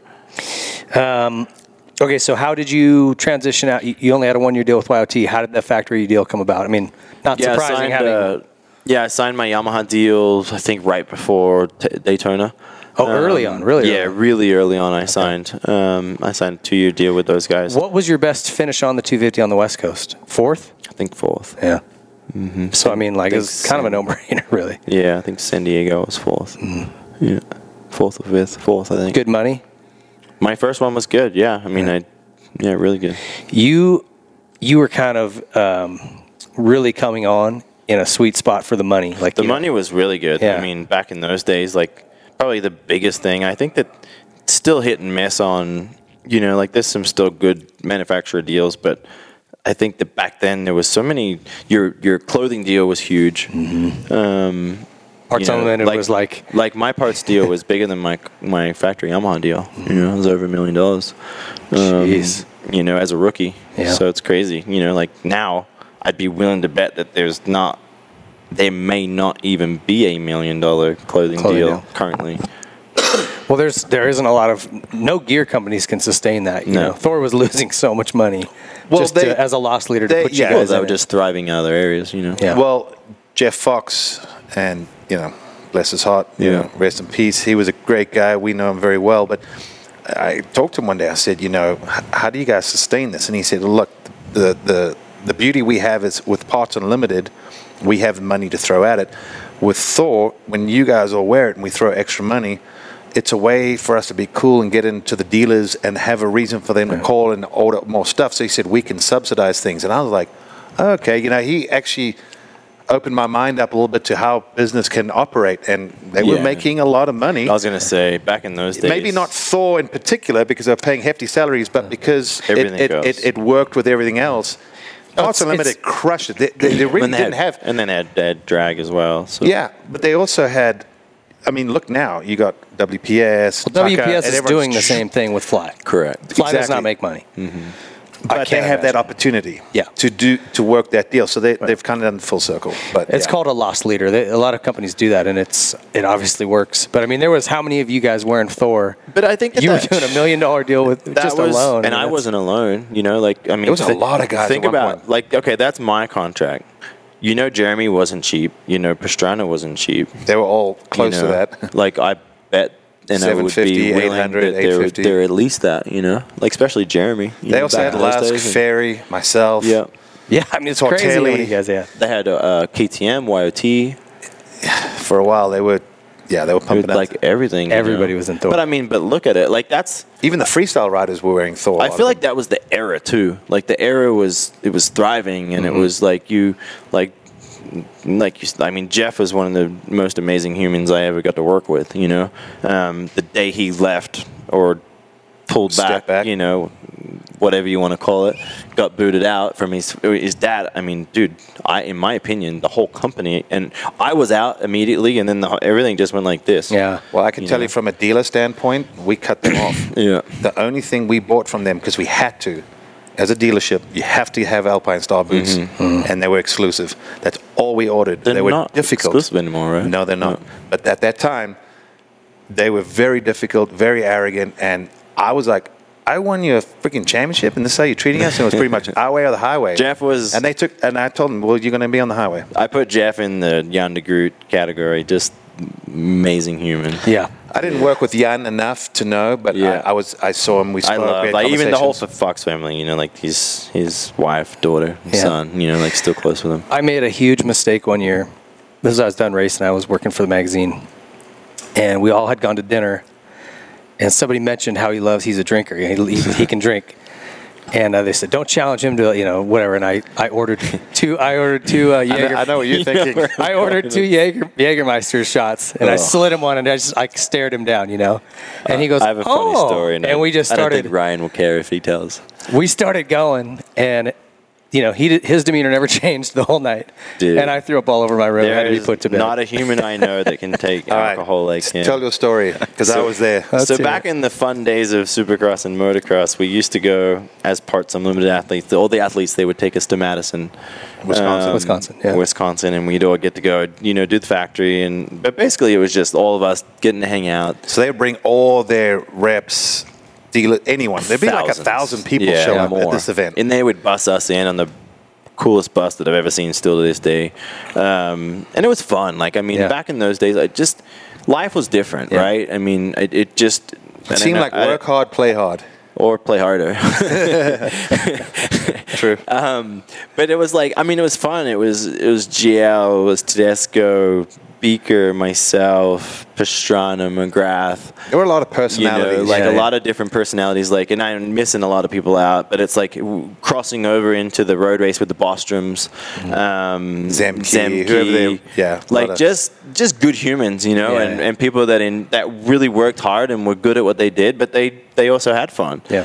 and and Jeff didn't you know didn't frown on us having fun. He was that was why we were there. Yeah. And so we would all go and hang out, and then there was this one day where Eddie he's bring us to his house, and Rhino was there, and Ryan Rhino, to do the same thing. Rhino goes, I could I could outdrink you. Huge mistake. Huge mistake. So he goes and grabs. he comes back like this. Yeah. And I'm talking. I've never seen this much tequila in my life.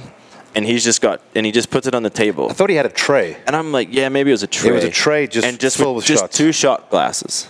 And he oh, says, yeah. all right. And then Ryan, so it was literally a table like this, which is just a plastic fold up table.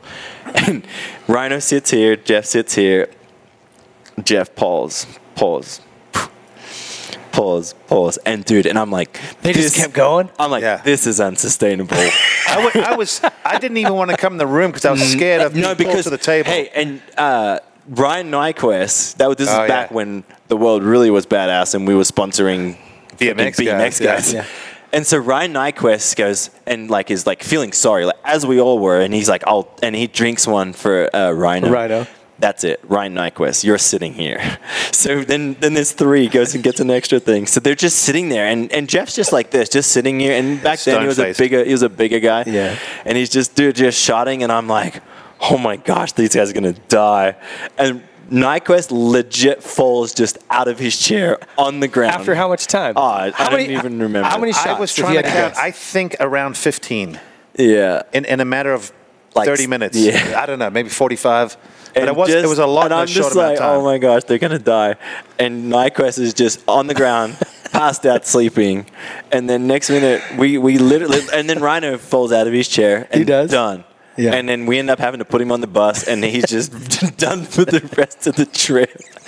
And it was just, dude, Rhino was drooling on himself Yes. and everything. But It uh, was so the best part is I don't know that Rhino's ever, you know, said or challenged anybody to a drinking thing ever since. Well, well, the best part is Jeff comes to me and he goes, "These guys are a bunch of fucking pussies." yeah, I was like, yeah. I was like, "You're, right, You're you're right. right, we are." I'm like, I'm not challenging anyone. Rhino's Oh my God. probably never drank again after that. That same that same night is when we lost Neil Hodgson. Oh, that's right. we lost him. We You show know, up- you know the World Superbike. Yeah, yeah.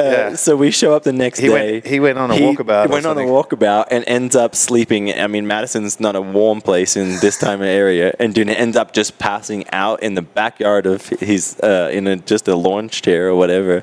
And we ended up finding him the next day. Oh, it was it was Oh my good gosh. times back then. Yeah, yeah, that was a huge mistake. I he probably didn't even have a buzz by the time I was done. But I was tits up, thrown up in my bed. yeah. Yeah, they had to put me to bed and went out. Well, it was also fun because we got to go to his property, and you know the track's water, everything's manicured. He's got all these toys, the best man cave. You, you know what I mean? Just you could imagine what Yeah, it's like. yeah. And I remember we we started drinking, and he was like, "Well, if you're gonna drink, you probably probably shouldn't ride." So we started drinking. He's like. But you could ride a quad, and all of a sudden, there's all of us just just broad sliding around this track on these Because random it's quads. because it's raining. oh, that's right. That was maybe one. Of, I would put that in my top five most fun I've ever had on a motorcycle. We're popping wheelies, doing shots. So all of us, and then so you you know like the group that you're talking about, motocross, supercross, road racing, BMX guys, and just think of like this wet, super slippery track, and somehow I think, and then he had just random production, uh, you know, two uh, four strokes. Okay. So we were just out on 250 uh, four strokes, and all of us just riding back in those days, and you just ride the shit out of it, and the thing was just like sliding everywhere. Oh, you guys know helmets or Uh, gear? No, no, probably. no, no. We were full geared. Oh, you were geared up. Okay. Yeah, no, we were geared up, and then, but it was God, it was so much fun. I mean, and then I think that was we did that two years, and then it was kind of like the manufacturer started getting word of it. and- Well, all these um, because that's dealers and all that are coming, and uh, you know uh, they probably have this image in their head, and then they get there and they're like, "This is a shit show. These guys are out of control. They're Way freaking mad. control. Guys are wheeling quads, going the wrong way, riding in the uh, woods, crashing, we made- laughing, doing shots. we made this track through the woods, and it was like it was literally impossible to make a lap, and it was just we were doing lap times. I hit a tree so hard. oh, I thought I separated my shoulder again. All right. Well, in that same vein, Grant Langston's 2003 championship party at Brock Sellards. The one that was really well that? prepared. It was very well prepared. You know, the real organized one. Were you staying at Brock's too, or you were just? I was at Brock's too in my Okay. motorhome. Yeah, that's right. Um, so yeah, like obviously we had gone to I think it was like Went to Walmart. the week before. It was the week before the race was supposed to be. Yeah, we were staying there. and and it did not stop, Stop raining, raining. the whole time. And it's like the first day or two, you're kind of like, ah, shit. And then it starts just like it's not going to stop. And then you start getting word like this thing's going to get canceled. And it just, dude, it rapid just went like this. We went to a dealership. Well, we the be- well, hold on. The we- best part is you. You were like, "Yeah, I suck outdoors. I hope it's done. Woo, let's party!" And you're like, "I'm not going to win anything in it." And I'm like, "Guys, I'm fucking stressing over here." And you're all like, "Yeah, screw it." And I was, I was genuinely stressed at this time. So carry on. I would that'd be another top five moment for me. Like we went to some dealership, local dealership. Fred Andrews. Uh, we was that what it was? It was his dealership. We bought. I don't know if it was. I think I bought four one tens. Yeah. We literally could barely fit them in the truck. We bought four one tens. You, you got. I think you purchased, maybe I got you two. get- you got maybe, two, I got two. Maybe I got two. You got and then two. I think Brock got one, and someone else got one. We got Anyways, so- seven so or something dude, total. And so we just for days in the rain and just didn't stop. And we just made the gnarliest, muddiest, nastiest pit bike track. It Remember was it like, went through his It was barn? supermoto. Like Yeah. remember Yeah. when it was Yeah. like the lights were out? Remember Ellie? Oh my gosh! All, Hey, she hit and me you so freaking All you hard. could see, all you could tell was by people were smiling because the lights were out, and it was like, dude, it was just polished concrete. No, but she grabbed dish soap, Oh. and then we came into the arena, and I was sliding, and she We locked put it up, Yeah. and she T-boned me T-bone. so hard. I had a like hematoma. Ellie Reed may have been the gnarliest takeout I've ever had in my Yes, life on a pit bike in a slick barn. And the only reason you could tell it was Ellie was because she would just start screaming. And like other than that, it was just like you were just bashing off at Yeah. people, and then you could just tell it was Ellie because she'd Yeah. be screaming. The track came up his. He had a big long concrete driveway, and then went into like it wasn't a barn, but what was that thing? Like It used to be a it was horse kind of stall. A, it was, It was of a pole form of barn. small barn, I guess. Yeah. And the track went into and there. then did around the his turn, outside, then it would like go down the gnarly hill and Yeah. how slippery and So ruddy it muddy. was. and then I think much. we were meant to go on the uh, Pee Wee track, but it, we just We just we just started cutting the bypassed it. track and came back up. And then we ended up uh, oh, then I think we bought a bunch of uh, paintball guns. Yeah, went to Walmart and bought all their paintball stuff. Yeah, and literally everything. And Like, everything like, yeah. Oh, I remember still that's have what all that we stuff. I do too. I have those paintball Dude, guns. I don't know why. funny. Actually, I just thought of something. I remember Brock. Brock got a little bit pissed because we all came back with like extra small denim, sh- Oh my denim God. jean shorts, like he used to wear. I remember and I- Ivan I- had these. the- Ivan could barely get it. Thank but they were God nut for no social media. The Oh, pictures, man. the pictures we have, and I know that we all have them. I've of, seen of some. Hanny.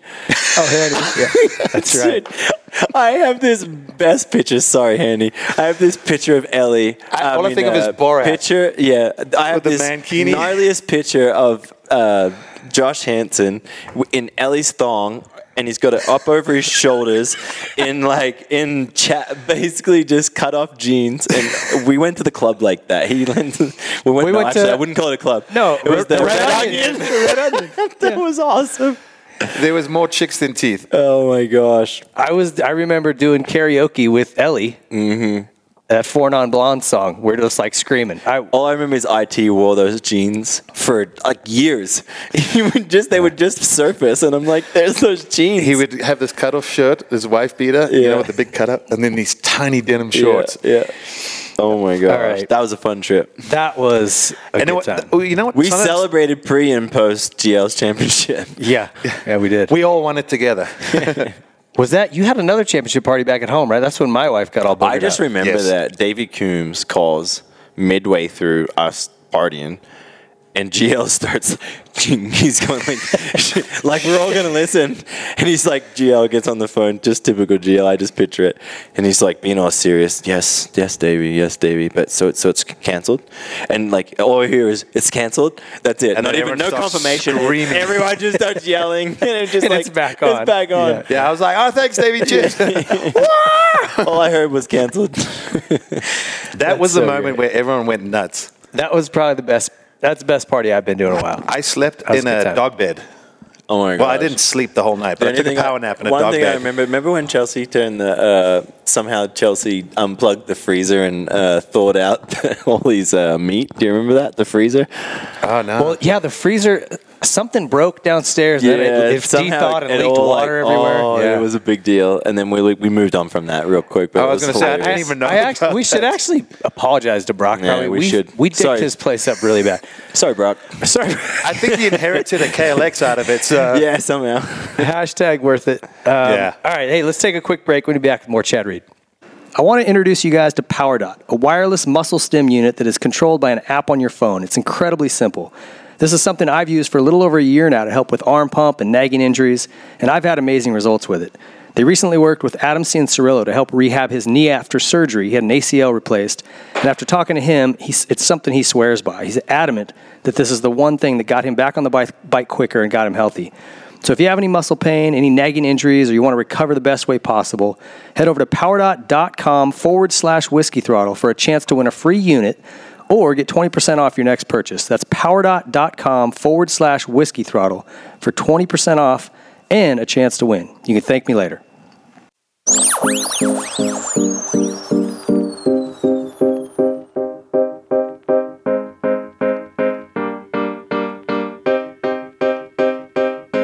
See the sunrise. I wake up in the morning feeling so nice. I burn a couple bowls of the alright. I look out to the world and it's all mine. Yeah, it's all mine. I see palm trees and joints, kids smoke palm trees like ointment. My weed breath is fresh cause I keep my appointments. Now I can finally see, like I smoke some DMT. What you think we should sound like? What you think we do at night? Cause we the best of this shit. We made a mess of this shit. We wrecked the rest of all the West with the recklessness. If you's a bitch, you might get snatched up like some necklaces. This where the rest of us live. You you you say you say we feel like a West Coast. I say we sound like the pasta. You say we feel like the West Coast.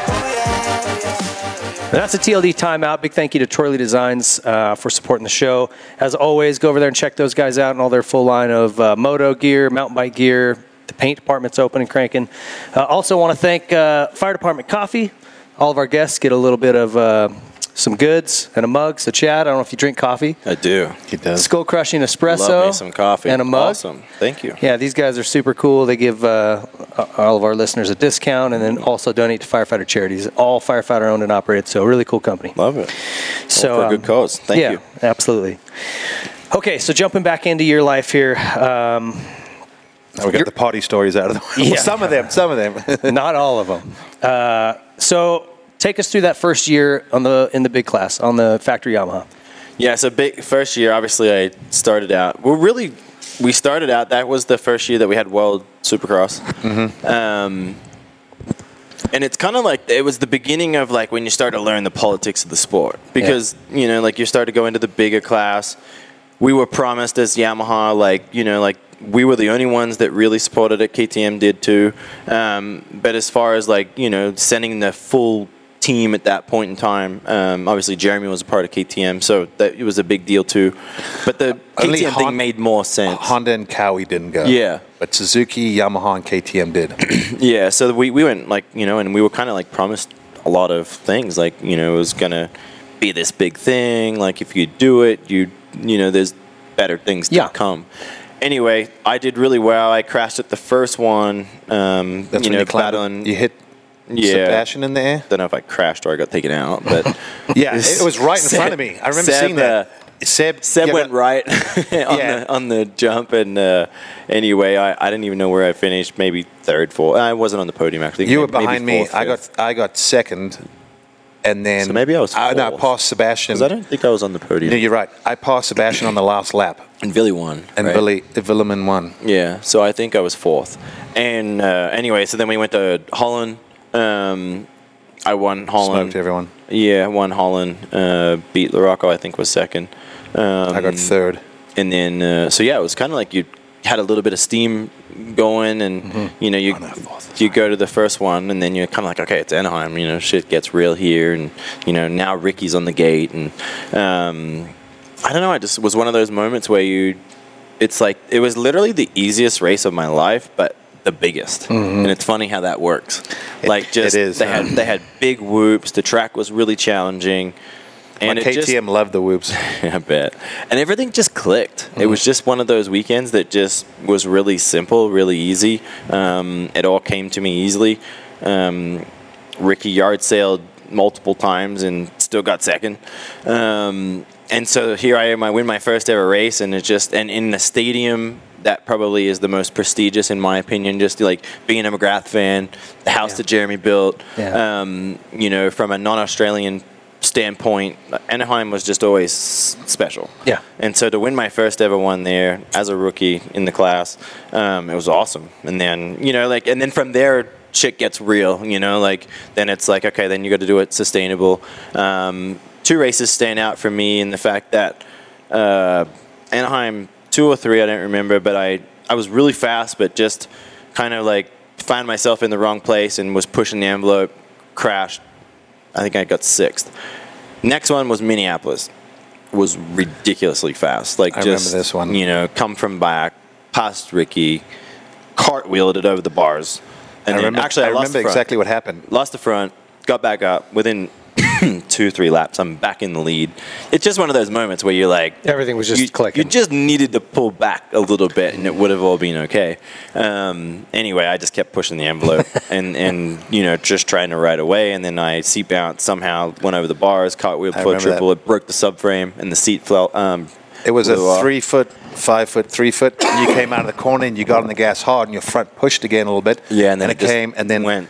I think I came to your truck and said, "Dude, Dude, you had that. that. You just you you anyway, went, you went again, mental." I got sixth again. So two sixth places, and then other than that, I was on the podium every weekend. Um, and then you add up six, ti- points, six yeah. times two, and I was minus seven at the end of the championship. Was uh, you know, you just it's that it's that reality check that you know you you are a rookie, um, even though you've Yeah. you know been in it a little bit. So uh, And then it sucked because even though you were winning, he just had to be behind you, and that was no, not difficult.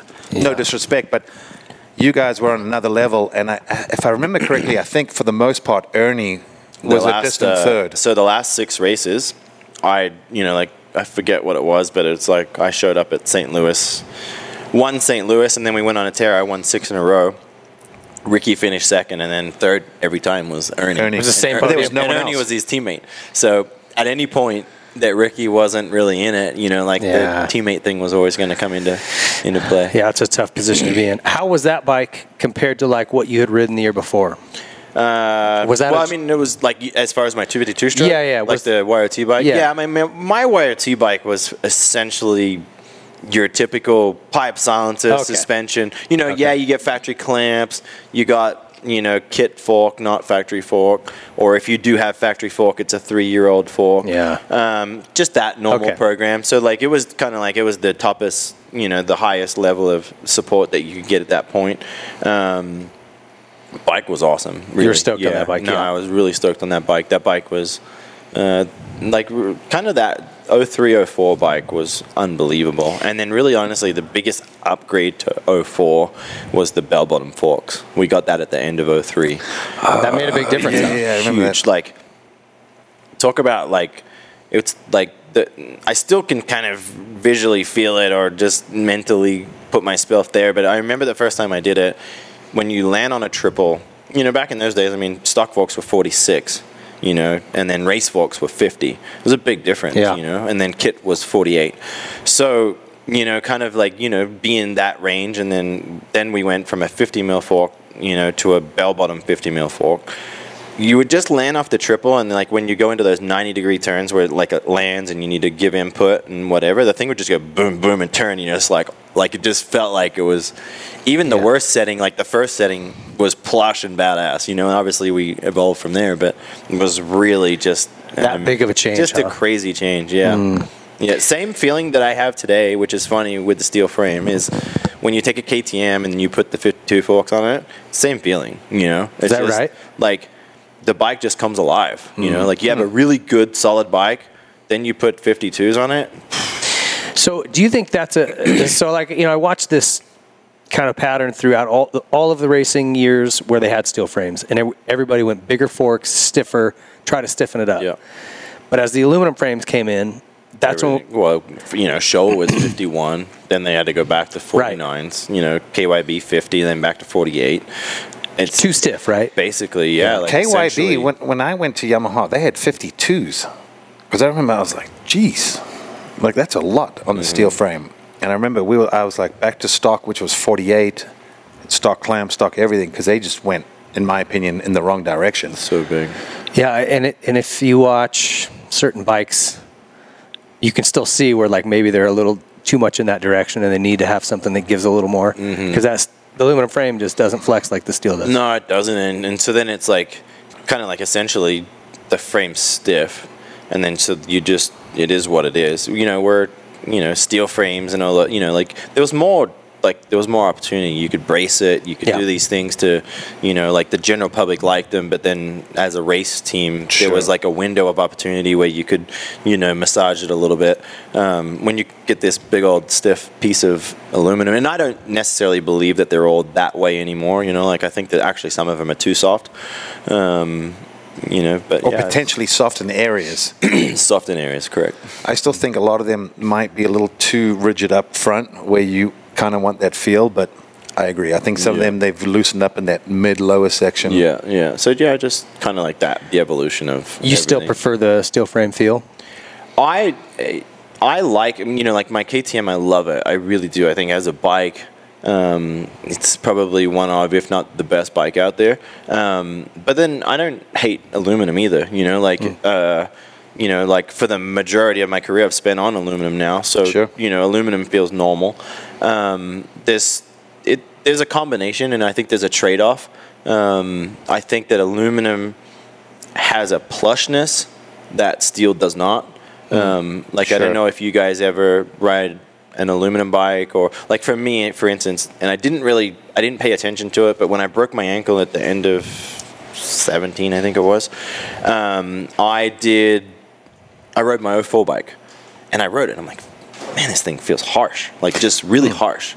And, and then I rode a KTM and, and the Husky, and it just that harsh feelings there. You know, like it doesn't like aluminum definitely has a plusher in in this generation. I, maybe not. I, maybe I not know in- what you're saying. I know it's hard to And I- explain, but I, and I, I think get that what you're when saying. you when you look at ultimate feeling and lap time and turning and all these kinds of things, it's just a feeling. Yeah. It's not a it's better or it's worse. It's just it's what do you And different people like different feels, Correct. right? Sure, sure, sure. So maybe that harshness, because the frames flex more, you've got to go to bigger, stiffer suspension components. 100%. And I, that's. I loved my Husky. The only thing I didn't like about my Husky is I just never really felt like I got access to good suspension. Mm. Um, this, you know, when we were for the whole pandemic thing and we were, the world was on pause, I rode a KTM two stroke and I'm like, man, this thing actually feels really good. I remember how this thing feels. I got a 450. I rode it, loved it, and then. I was really fortunate to get access to the 52s, and then putting 52s on it, it was like, okay, now I really like it. I'm going racing on this thing. Did you look Let's- good on the bike? yeah, Seriously, like it's- the it's last a few fun weeks. Bike. It, Yeah. The bike reminds me,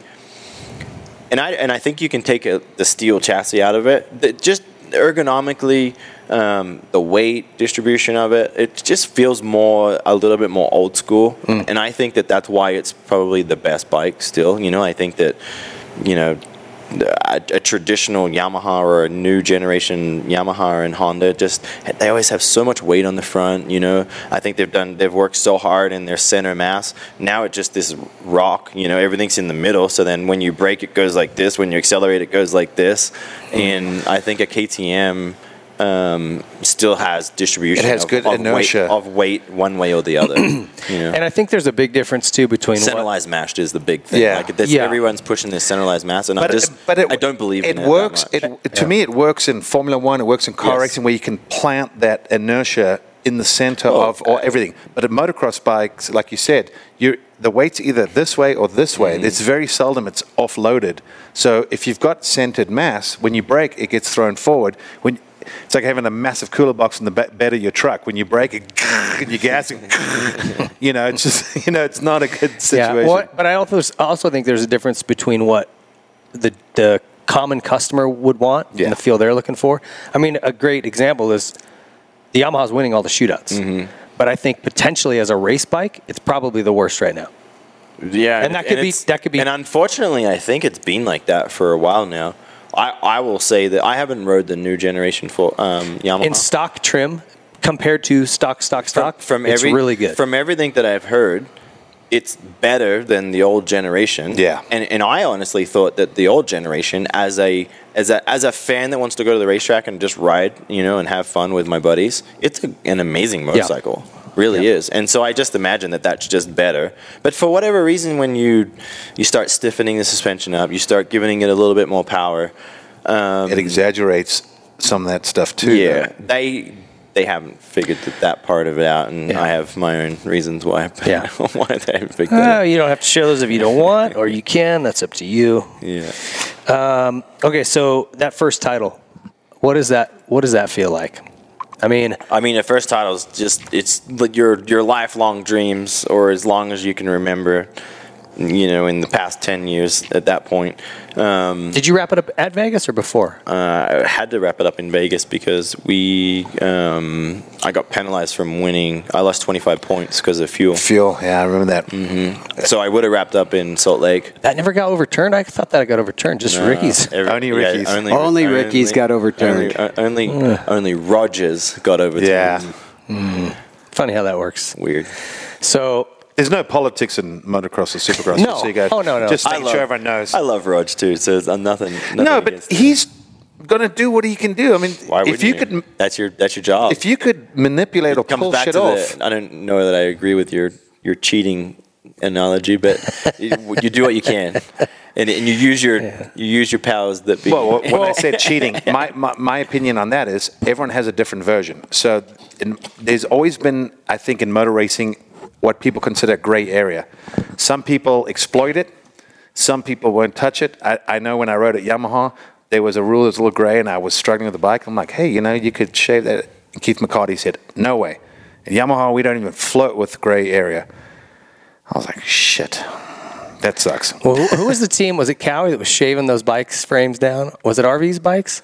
And they were polishing the frames. I don't know that GL's telling you the full story. It may or may not have been Oh. Kawasaki. I know exactly. Anyway. what But this- but you I know know what? exactly. But here's the thing. I know the exact area of the bike. I know everything. That But he's I'll tell you about. this: I, I know there were, I'm not going to mention names, but people that studied the rule book and went and said, there's a tolerance.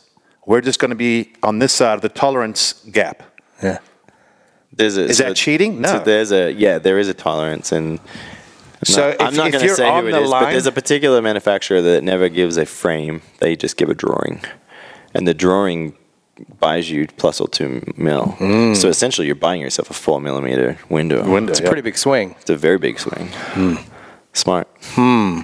It is smart. But once again, there's no there's no politics in our sport. I was in. I, there's so much f- funny shit that goes on. Uh, we had Kurt Nickell on, and he was telling us the first year they. What was it? The very first year with the He four goes, stroke. dude, we didn't have enough bikes over here to, to meet the homologation rule. We totally lied. We we were We sent them- sh- like we- shell gaming. Oh yeah, here's all these bikes. Look at them. And then they put no, no, here they're over here. Look at look at all these bikes. We They got. had like six bikes and six different Yeah, right. dealerships, and they got homologated. The- the same- the there, were, same- there were only 400 The behind. same six bikes.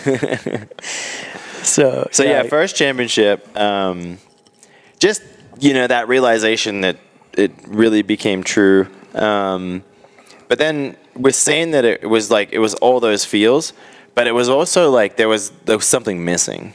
You know, like like the year before, I really honestly felt that that I was good enough in you know carrying what I learned in 03 to really take it to Ricky and be a legit like hey I think I can Oh, take for it sure. for Ricky Yeah. over 16 races I don't think anyone Um, questioned that.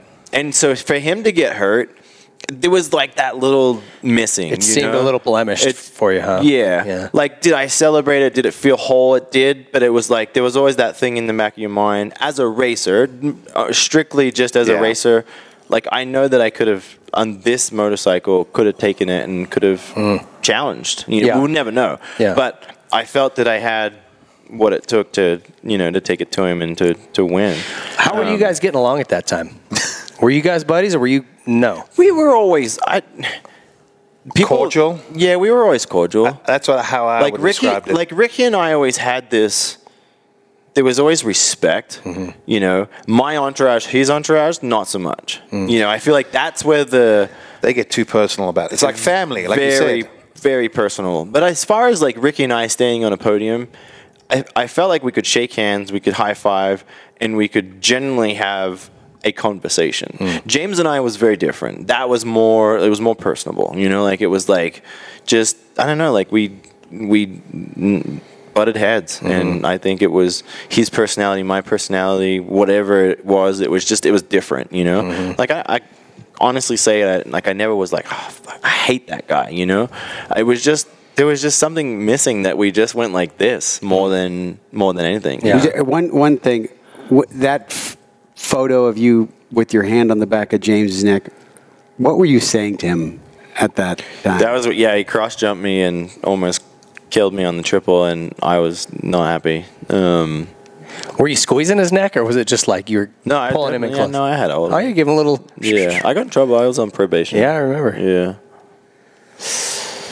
bad boy So you For let, giving him a neck massage? yeah a little neck massage AMA. you seem a little tight. Here, let me get both hands. yeah yeah. You- yeah. Really in the get there. front as well.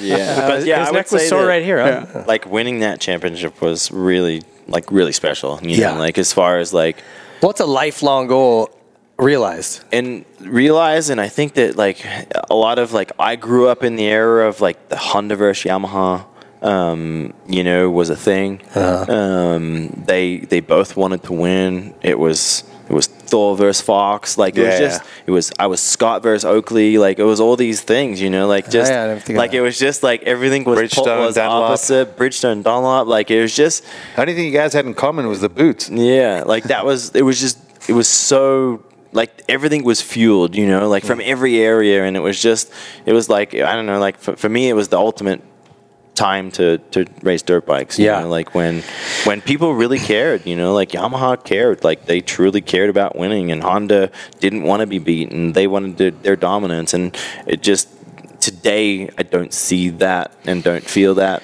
Um, and so for me, that was what was really special because I, I very much bought into the blue side of the, you know, the, the world and I bled blue and, and I was, you know, we were, when we won, we won, you Yeah, know, yeah. and, and it was, it was awesome. Back in those days, the cycle news, ads that would come out and they'd get Yeah. creative and it was just it was a fun time to be winning races. Did you, um, because Jeremy had done his time on Yamaha and won, did that kind of feel like home for you too? Because you Yeah. kind of, you know, I mean, obviously, when I came, Jeremy was on Yamaha the first year, and then, um, but you you kind of seen the. It's funny. I've experienced both sides of it. I seen I seen Yamaha be very cutthroat, and and I probably learned a lot from that because I seen they chose me. You know, like they chose me over Jeremy. You know, like obviously 02 was a horrendous year for Jeremy. I, and, we and were I, buddies. I, I, remember this, and I was like, "Wow, like I watched Yamaha go and make that choice. Like, okay, we're done. Like this guy's not gonna do it, and this guy can. And I kind of watched it. And then from the flip side, I watched it happen to me when I was back there when I recreated and basically brung them out of retirement to racing, and then them bringing Cooper up. And I I watched that whole thing play like, I've out. seen this before. I've seen this before. This, I've seen this play out. but it's So it was- that happens at every Oh, manufacturer, and right? it's normal, and, Like, and I and I accept it hundred percent. Yeah. And, and but it was very Sometimes at the time you just don't you don't get it, and then down the road you look back and go, yeah. all right." you Because know. I saw it and I'm like, oh wow, you know. But then you're kind of like, yeah, but why wouldn't they? Like I'm Yeah. better than him at this point, yeah, you but, know. I mean, of course they're picking you. Yeah, yeah. So, but it was funny to see the flip side of it. And, and and I think a lot of times because for racers it's very personal. Everything, you know, this is your life. Mm-hmm. But for the guys in the suits behind that desk, it's business. Yeah. it's Yeah. numbers. And okay, what guy has the best chance of winning right now? and there's number crunches. yeah, Yeah. And So, so, so, right then and there, they kind of they showed me like I saw it, even though I was young. I I experienced what was really happening, you know, and I kind of and I feel like I don't know, like maybe I was beyond my I don't know, maybe I seen it differently than other people do, but I acknowledged that what was happening even at that young of an age. that's you know, good. You you seem like you're uh, I was a big sponge. you're very perce- yeah very Yeah. perceptive of what's going on around you and learn a yeah, lot. That's yeah, yeah. And so, so I seen it, and you know, and made what was best decision for me, and um, yeah. So it was, it was interesting to see that. You you kind of mentioned like back in that day, Yamaha wanted to win, Honda wanted to win again. I feel like if you're if if you're looking at the sport now, KTM wants to win. Yes. Those guys with Cooper, I mean, they're doing everything they can do. Kawasaki really wants to win, maybe because they have the guy or whatever. But you're right. You see some of these other manufacturers, and I mean, Suzuki's asleep at the wheel completely. But I mean, I think is it is it just like upper management? Whoever doesn't control it, if they're a fan of racing, that trickles down. Is that what the deal is, or how does that change and evolve over time? Yeah, I mean it's. I feel like I always get myself into trouble here, but Oh, well, I don't do that. no, it's not that. It truth hurts. I think, and I Yeah. think that at this point, it's not like I'm trying to get a factory ride. Yeah. just strictly my decision, you know, my opinion is that it, it it always happens from the top down, always. Sure. You know, um, I think that when you look at KTM and the decisions they're making and the team that they have, and the people even behind the scenes, um, there's so many people behind the scenes that are are and were a big part of this guy's career, my career. Like, you know, there's just there's so many moving parts of the the puzzle, and and you look at I think, and I was always really tough on Kawasaki. When I went to Kawasaki in 2010, was one of the worst teams I've ever rode for. Um, but I currently look at that team, and you look at how it's evolved, and it's kind of like it's it's weathered the storm, and they've And you it's know changed. and it's it, it kind of like when I was there was when two road racing guys came in, and then it was kind of like they were the black sheep, and then I was essentially the black sheep. So then I liked them. Well, then I was told that I couldn't communicate with them because now I was phased. You know, it was just a weird kind of Yeah. way. I look at Kawasaki now, and I think that they are equal in the fact that they have a badass race team. Mm-hmm. You know, like I, I- I- I would definitely agree I really that. believe. I mean, just the you know, I hate to name names because one individual can't make a difference. But you know, when you got Oster Widerman, who I have nothing but respect for, you know, He was also my mechanic, your mechanic, Yeah, yeah. yeah, and there's just you, the decisions that I see Kawasaki making make me really proud for them. Hmm. You know, and I have nothing to do with Kawasaki. it's, I just it's think resulting in sales too. Yeah. like from the dealership level, when you look at numbers, because they show you that ev- Kawi's putting a dent I don't think. I don't think it's a mistake that you're seeing a better version of a of an Eli Tomac this year. Sure. You hmm. know, I really believe, and I, and I strongly believe that you're only a, as good as the people around you, and mistakes Amen. there's no such thing as mistakes. Mistakes is a part of preparation and good and bad people around you. And That's the best way to learn. and I think that that's Yeah. the that's the only way that I can put it. I think that you know when you have a solid group of people around you, everything commonly, you know, like uh, like good people win, mm-hmm. Sure. you know, or good groups win. Yeah. Um, we always used to say good things happen to good people. Yeah, and I and I just I, I think that that's that's Kawasaki and um and and KTM. But you think that starts up pretty high, right? Oh. And then it, and then that passion for racing yeah, trickles down, Like for right? for me, like you know, the the the, the sensitive part of the subject is is Yamaha. Like Yamaha's not Yamaha. You know, just it's so old school. There's an individual that's been there forever. The sad thing for me is that that individual has influenced so many layers below him that even when he's gone, it's going to carry. it's on. there's still it's a carry on. Hmm. Then it, it just and I, and I, no disrespect, but like Yamaha needs a, a clean house. Hmm. They really do. I, in my for them to become a challenger in in that higher level, there needs to You be need some- there some- needs some to be a- a enthusiasm, full- some- there just needs to be a full clean house and just and. and inject it with some enthusiasm and, and this so- sounds- a new new direction and it's and I and I say that with experience. I've been there, you know, I I was been there a lot, and I've been there two times. One Yeah, at one yeah, at the yeah. beginning, one at the end, and the, the same things that made me want to leave here made me want to leave here. Wow. So I just that's what I that's what I think. Wow. Well, listen, we're um, that's great stuff. We have so much more of your life and career to cover that this isn't going to get done in one show. So uh, we're going to do a part two. Uh, we'll coordinate that with you soon. So stay tuned. We're going to get through the rest of his life and what's coming up later. Uh, There's so much good stuff. This would be a nine-hour show if we ran through it all in once. So uh, Chad doesn't have that kind of time. Thank you for Cheers. coming on. Thank you. And uh, Buddy, we'll see you soon. see you, brother. bud. All right, we'll be right back.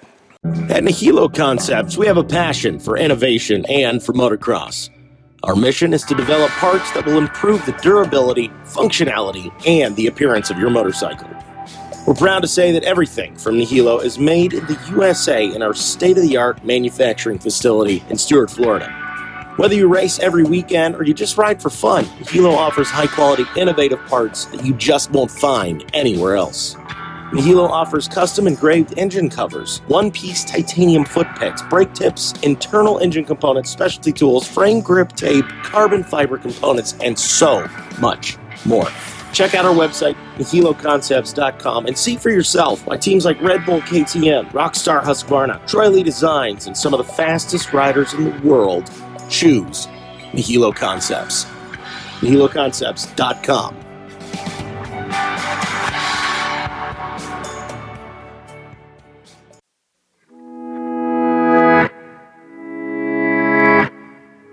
Yeah, yeah, yeah, yeah.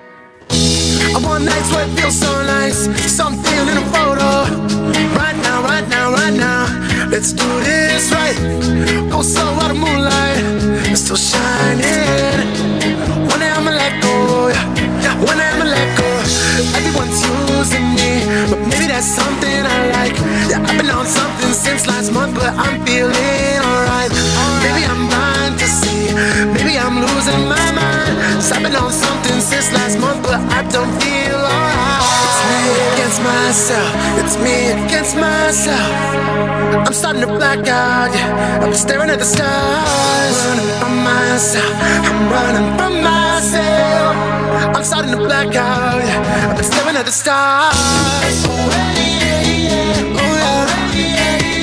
Oh. All right, welcome back to the Whiskey Throttle Show, guys. Uh, big thank you to Chad Reed for coming in. Uh, he had limited time here today, and like I said, this was going to be such a long show. He's got so many things to go over and to talk about. Um, so we will plan on getting him back in as soon as possible. He's coming to Cali for a little bit here shortly, so we can connect and, and uh, finish the show up. But man, some pretty cool stuff uh, just in that first bit. You know, like. Um, Even just some funny stories too. And then Yeah, I mean, look, it's cool for people to to kind of get a, a peek into those old days, and there's still stuff we that I want to ask him about as we get moving on further. But uh, you know, there's a lot of things I didn't know about his early days over doing the GPs. You know, I just you don't hear much about it, and so Sure. uh, interesting to hear about that. And the How stuff- about his first contract? Five grand. five grand? Yeah, dude, I got nothing. and I was stoked. like meaning, Hey, can I like get just twi- meaning I can, had I, a can I get twice as much as that? What's my deal? Nothing. Nothing. ten times nothing? Yeah, I'm crushing it. Hey, you guys, when we were on break earlier, um, I was talking with him for a second, and he said, "You know, I, I've done some of these interviews." And he told me how stoked he was to do it with, with GL. He said sharing some of those experiences with him, and it it was kind of cool to hear him say that. He's like, it, it made it really fun for him. Well, you know, uh, typically when a guy does an interview, it's it's just with some some media guy who, who can't really relate to the experiences. You two not only competed together at a really high level, We rode uh, together quite a bit. You We rode tested together a lot. together. You live near each other. you guys did a lot of stuff together. So Yeah, we've uh, been- it's probably feels a, a lot more just like We've been shit faced together. Like, Yeah, yeah, We yeah, have well. done a few things. GL, have you been shit faced? I mean, recently. I'm working on it. Hold on. Halfway there. Whoa. There- there's- anyway, there's a lot of stuff coming there, up. there's there's not a lot of guys. I mean, there's a lot of guys, but there's not a lot of guys in his category.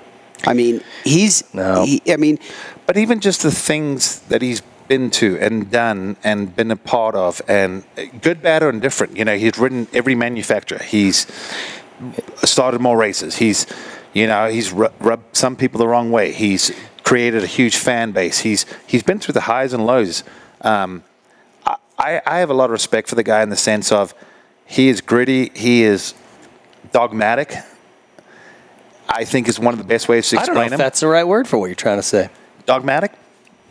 It's it's a Automatic, Hydromatic. Oh, Don't bring up grease. Oh, hey, you know something else? I knew you guys were going down something there. where Hey. you're like, I don't know if this is the right way I shot to the, I shot it. the clear. Oh, just to clear? I shot the clear. You know something else? Did you know I was from South Africa? Do you know that, know that? along with Larry Ward, Reed's also been a professional in three decades.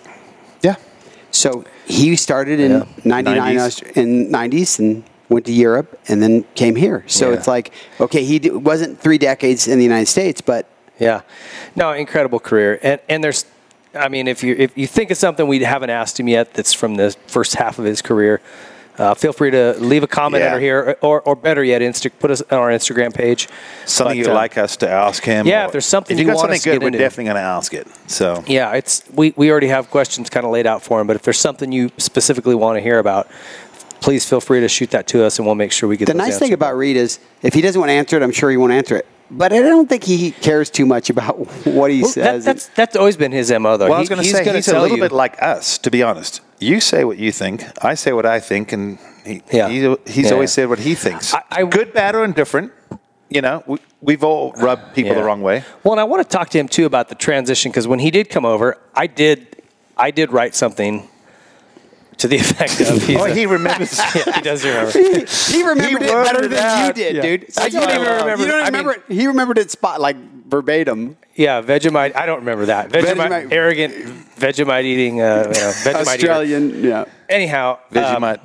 uh, you know, I stand by what I said. He was very cocky when he came over, but like I told him, he backed it up. And then, and and now, uh, when you go back and you look at the whole thing, where he came up as an amateur and said, "No, I'm not riding a 125. I want to ride the 250 class," and he wins right away.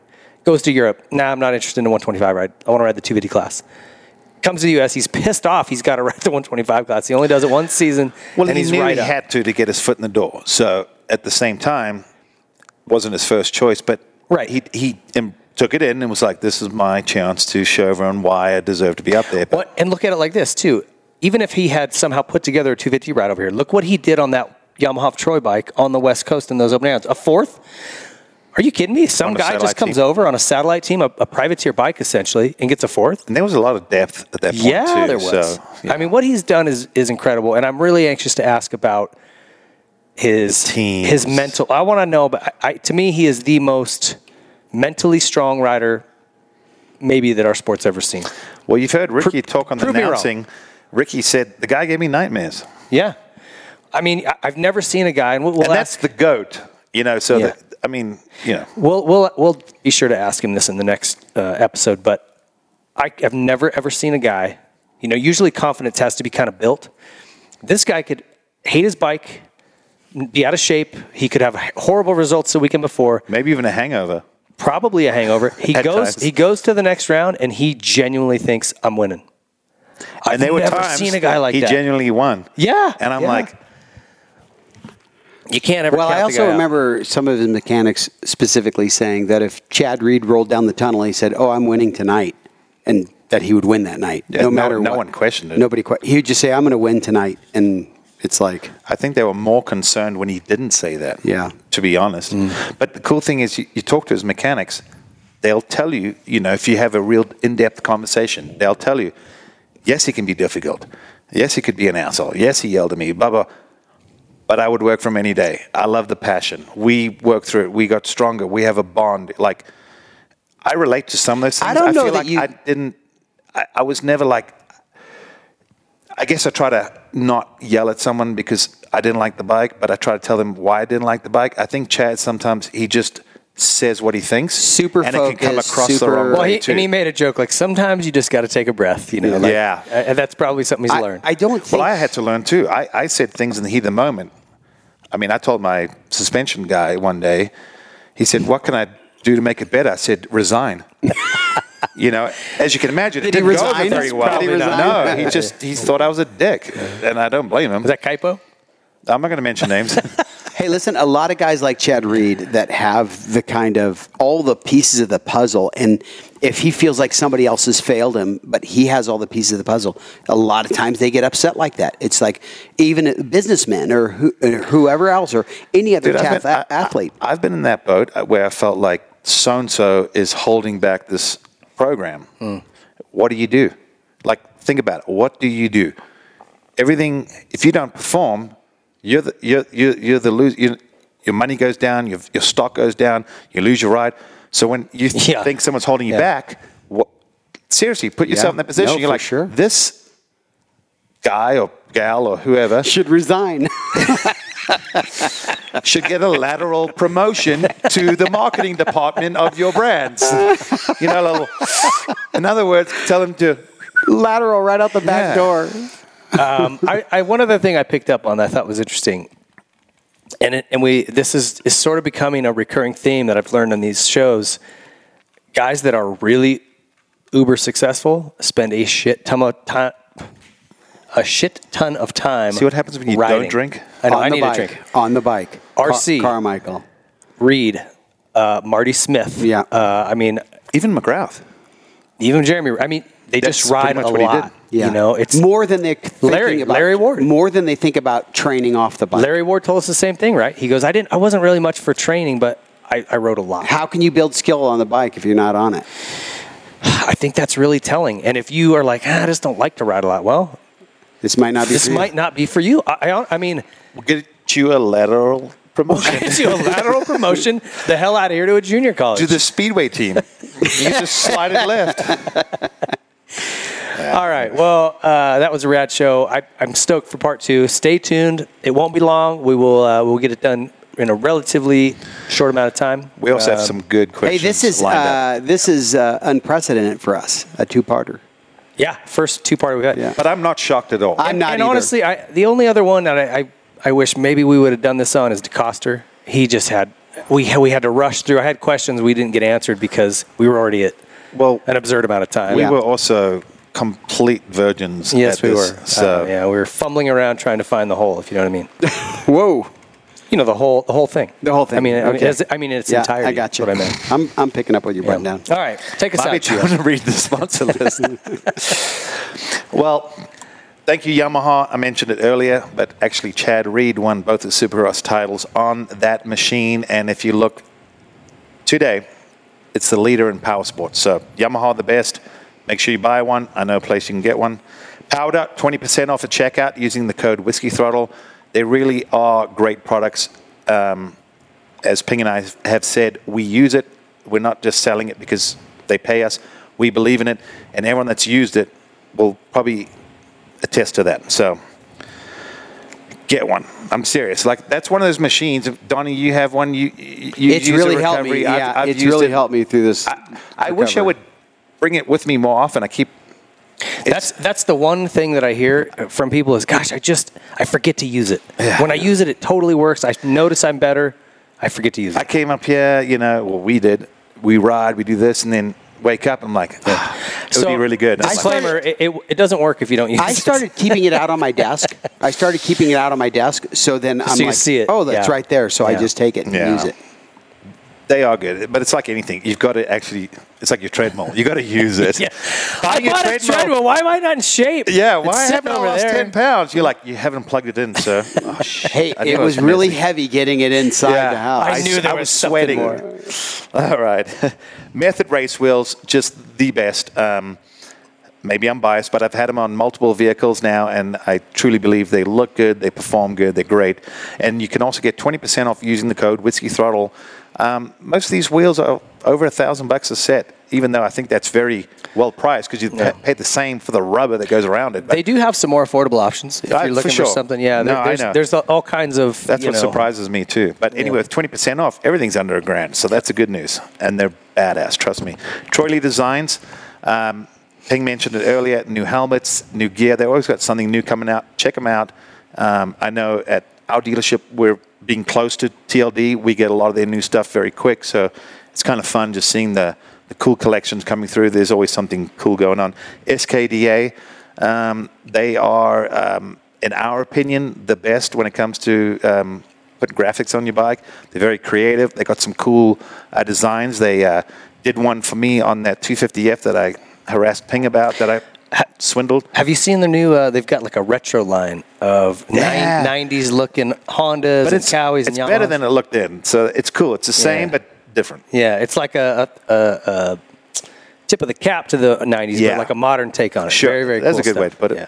Yeah. so they got some cool stuff. And um, um, I believe, so I'm kind of stoked, but the, the, the graphics that they designed for that 250F, um, they're going to put that on their website because they had good uh, rapport from it. You know, everyone's saying that they thought it was pretty cool. Um, so I thought that was cool. They designed it. I'm not taking the credit. I just was like, yeah, you guys are really are pushing the envelope. So check them out. Check their website. Uh, these guys do phenomenal stuff. And e- even though everything's made in Australia, it's unbelievable how quick these guys turn stuff around. It truly is. Um, I can speak firsthand. So check them out. SKDA, best stuff. Get some whiskey throttle graphics. They are pretty trick, and they've got them in colorways that'll match any bike that you run. So Dunlop, you just don't be a dick to your bike. Just put those on your bike. I'm telling you, Ping's got his. Uh, I've ridden, I've ridden a few varieties, and I just think that they're pretty good in general. And I've ridden other brands. I'm not going to mention names, but Dunlop just they get it. I think what they learn and the feedback from racing, they put into multiple tires. Um, I think I ride a little bit different. So I've used some different tires. I'm like, I agree with you, and then at times I'm like, 53 is also good. 53 rear? Front. That's what I like. 53 front. Oh, you, You oh, mean the 33? Yeah. Sorry, I had the other way around. it- some of it may be the way you ride. You know, I, I, I like. put some emphasis on my front, so sometimes I feel like, man, that's good, but Yeah. Yeah, it's different, different strokes, Different strokes for folks, different folks. I know the sidewall in the 53 is more um, forgiving. forgiving. So Yeah. if you have little chatter coming in, it absorbs a lot of that. Where the 33, you'll feel a little more of it. Uh, that was one of the things I really liked about it. And under a load, like when you if you come into a, a turn when you really got weight on the front tire, it it will roll less. Yeah. it, it stays more planted, and I noticed that. And I I, I just like it better. My that's no, my. I mean, But- and, that's the thing. yeah. They have options. Yeah. So Yeah, yeah. if you don't like this I one, will try you this: one. I don't know if there's ever been another tire that's more all around than the MX-33 rear. You can run that. I mean, guys are running that in Supercross. I agree. Hard would have to agree with that Even one. in Salt Lake, where it's hard as a rock and slick, they're running that 33 rear, or the race version of They it. It's just, a never stop developing, and that's the the key, right? They don't like. Yeah. It's like they're always developing a tire just to try to get better and better. Well, it's also hard to develop if you're not really involved in the sport. So, you know, they are heavily involved and they keep reinvesting. Anyway, I'm, I'm just a huge fan of Dunlop. We, we, we sell the shit out of it at the shop. When people come, some people want something cheaper and you get what you pay for, but most people, if they're into moto, they buy Dunlop. Trust me on that one. I always say trust me. Anyway. Trust me, you just got to trust me. Yeah, just don't question me. Just trust me. Adidas, they make good shoes. We'll leave it at that. And great clothing. Sportswear, wear it all the time. Pro Circuit, they race, they win. Be interested to see how this uh, pans out going in the outdoors, but Pro Circuit, really looking good at the moment. Nihilo Concepts, they make cool stuff. I was even looking at our buddy who we're staying with, Spencer. He's got uh, some covers over there, and they're all custom made by Nihilo. They just do really cool stuff. Check them out. Um, if you're a bit of a geek like I am about just cool random Blank, stuff, yeah. they just they just nail it. Um, uh, sorry. Oh, I missed. Did I miss Pro Circuit? I did. Pro Circuit. No, you mentioned them. Yep. Seat Concepts. yep, trust me. Yep, trust me, I mentioned them. they race, they win. Seat Concepts, don't be a dick to your ass. They make some cool seats. I promise you, as someone that's a little overweight and lazy, I sit a lot, so I ride my dual sport, and I have a seat from them. Trust me, It's like a sofa. It's really nice. trust them. Yeah. It is. I borrowed his bike. They're amazing. So I know. Fire Department Coffee. I know Ping loves them. I, I love their brand. I love what they do. I love their brand. Chad seemed pretty pumped on his little gift. Um, for a multimillionaire, it's cool that a bag of coffee and a cup made him happy. But Yeah. those guys do cool stuff. Seriously, like Ping said, you buy, if you drink coffee, buy from people that are involved, that support and do cool things, and they support injured firefighters and their families. Um, so a really cool thing, and, and, and, and for me, someone that he brought him on, I'm just pumped they're a part of this. They do cool stuff, and I don't know, I just feel like they fit with us, and it's cool. So please support them. Don't get Starbucks crap. Seriously, trust me. Specialized, best bikes ever. Ping rode earlier. I didn't make it. Altitude gets to me sometimes, so I was struggling. But he had an epic. Oh, they they even have an Mm, epic. nice play on Ooh, words. that was accidental, but I'll claim it. They have an epic. But he had an epic ride this morning on uh, the uh, Levo, right? Levo, yeah. And we usually ride the Kenevo. But anyway, Specialized, check them out. They just had some record-breaking months because people at home had some money. They bought the best, but they're restocking with so many cool new models. Go to their website. Trust me. OGIO, best bags ever. I'll leave it at that. Paleo Ranch Food. Donnie and Ping are investors. I've had some of their food. I've been to Walmart and purchased it. Their jerkies. They have some good stuff. Go check it out. And then finally, Langston Motorsports. Um, if it wasn't for them, I wouldn't be here. They wouldn't be there. Hey, I want to say uh, thanks to Spencer and Steve and his family for Yeah. having us. Big thank you. I'm to sure a lot of you have Luzak. seen um, riders showing videos of being up in Utah at the Flying Horse Ranch, and that is Flying Iron Horse Ranch. Iron Horse. Sorry, Flying Horse. Th- Yeah. It's their facility. They've got. They're actually got another property. They're trying to build. They have a national track built. They're in a little issue with the county, but looking at maybe potentially having a national there.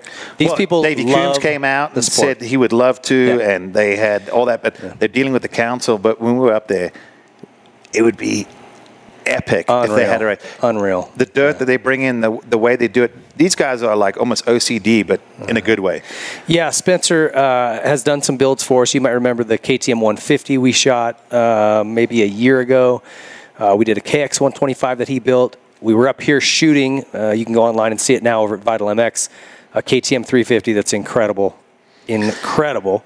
Jill and I both rode it. It's it's amazing. Even And at altitude, that thing barked. I don't want to give away what we've got next. He's about three quarters of the way through another Dude, I can sit and look at the stuff that he's done like all day long. hands down, I've never seen more f- finely finished Be- project just bikes. the most beautiful stuff I've ever seen in my life. yeah, Everyone's going to be going nuts because every time we talk about how cool these bikes are, Ping and I are looking off behind the camera, but you might have to take a couple little. Yeah, you know, Ah, I we know, can't show that one can't yet. show- Yeah, hey, yeah. I'm building. This one will be up at Vital. I'm building right that KX 500, and it's like it's not even going to be. I know he It- bums you out a little bit. 'cause you're like, It's not even going to be on the same You're planet. like, Donnie's like, dude, I'm going to do everything, and then he comes in, and he's like, well, I'm doing uh, nothing. Okay, I'm going to do, gonna do a lot of the things. bike will be rideable, His mine will be. This is a twenty thousand dollar KTM 350. If you want to see what that looks like, head over to Vital MX. You can see that video.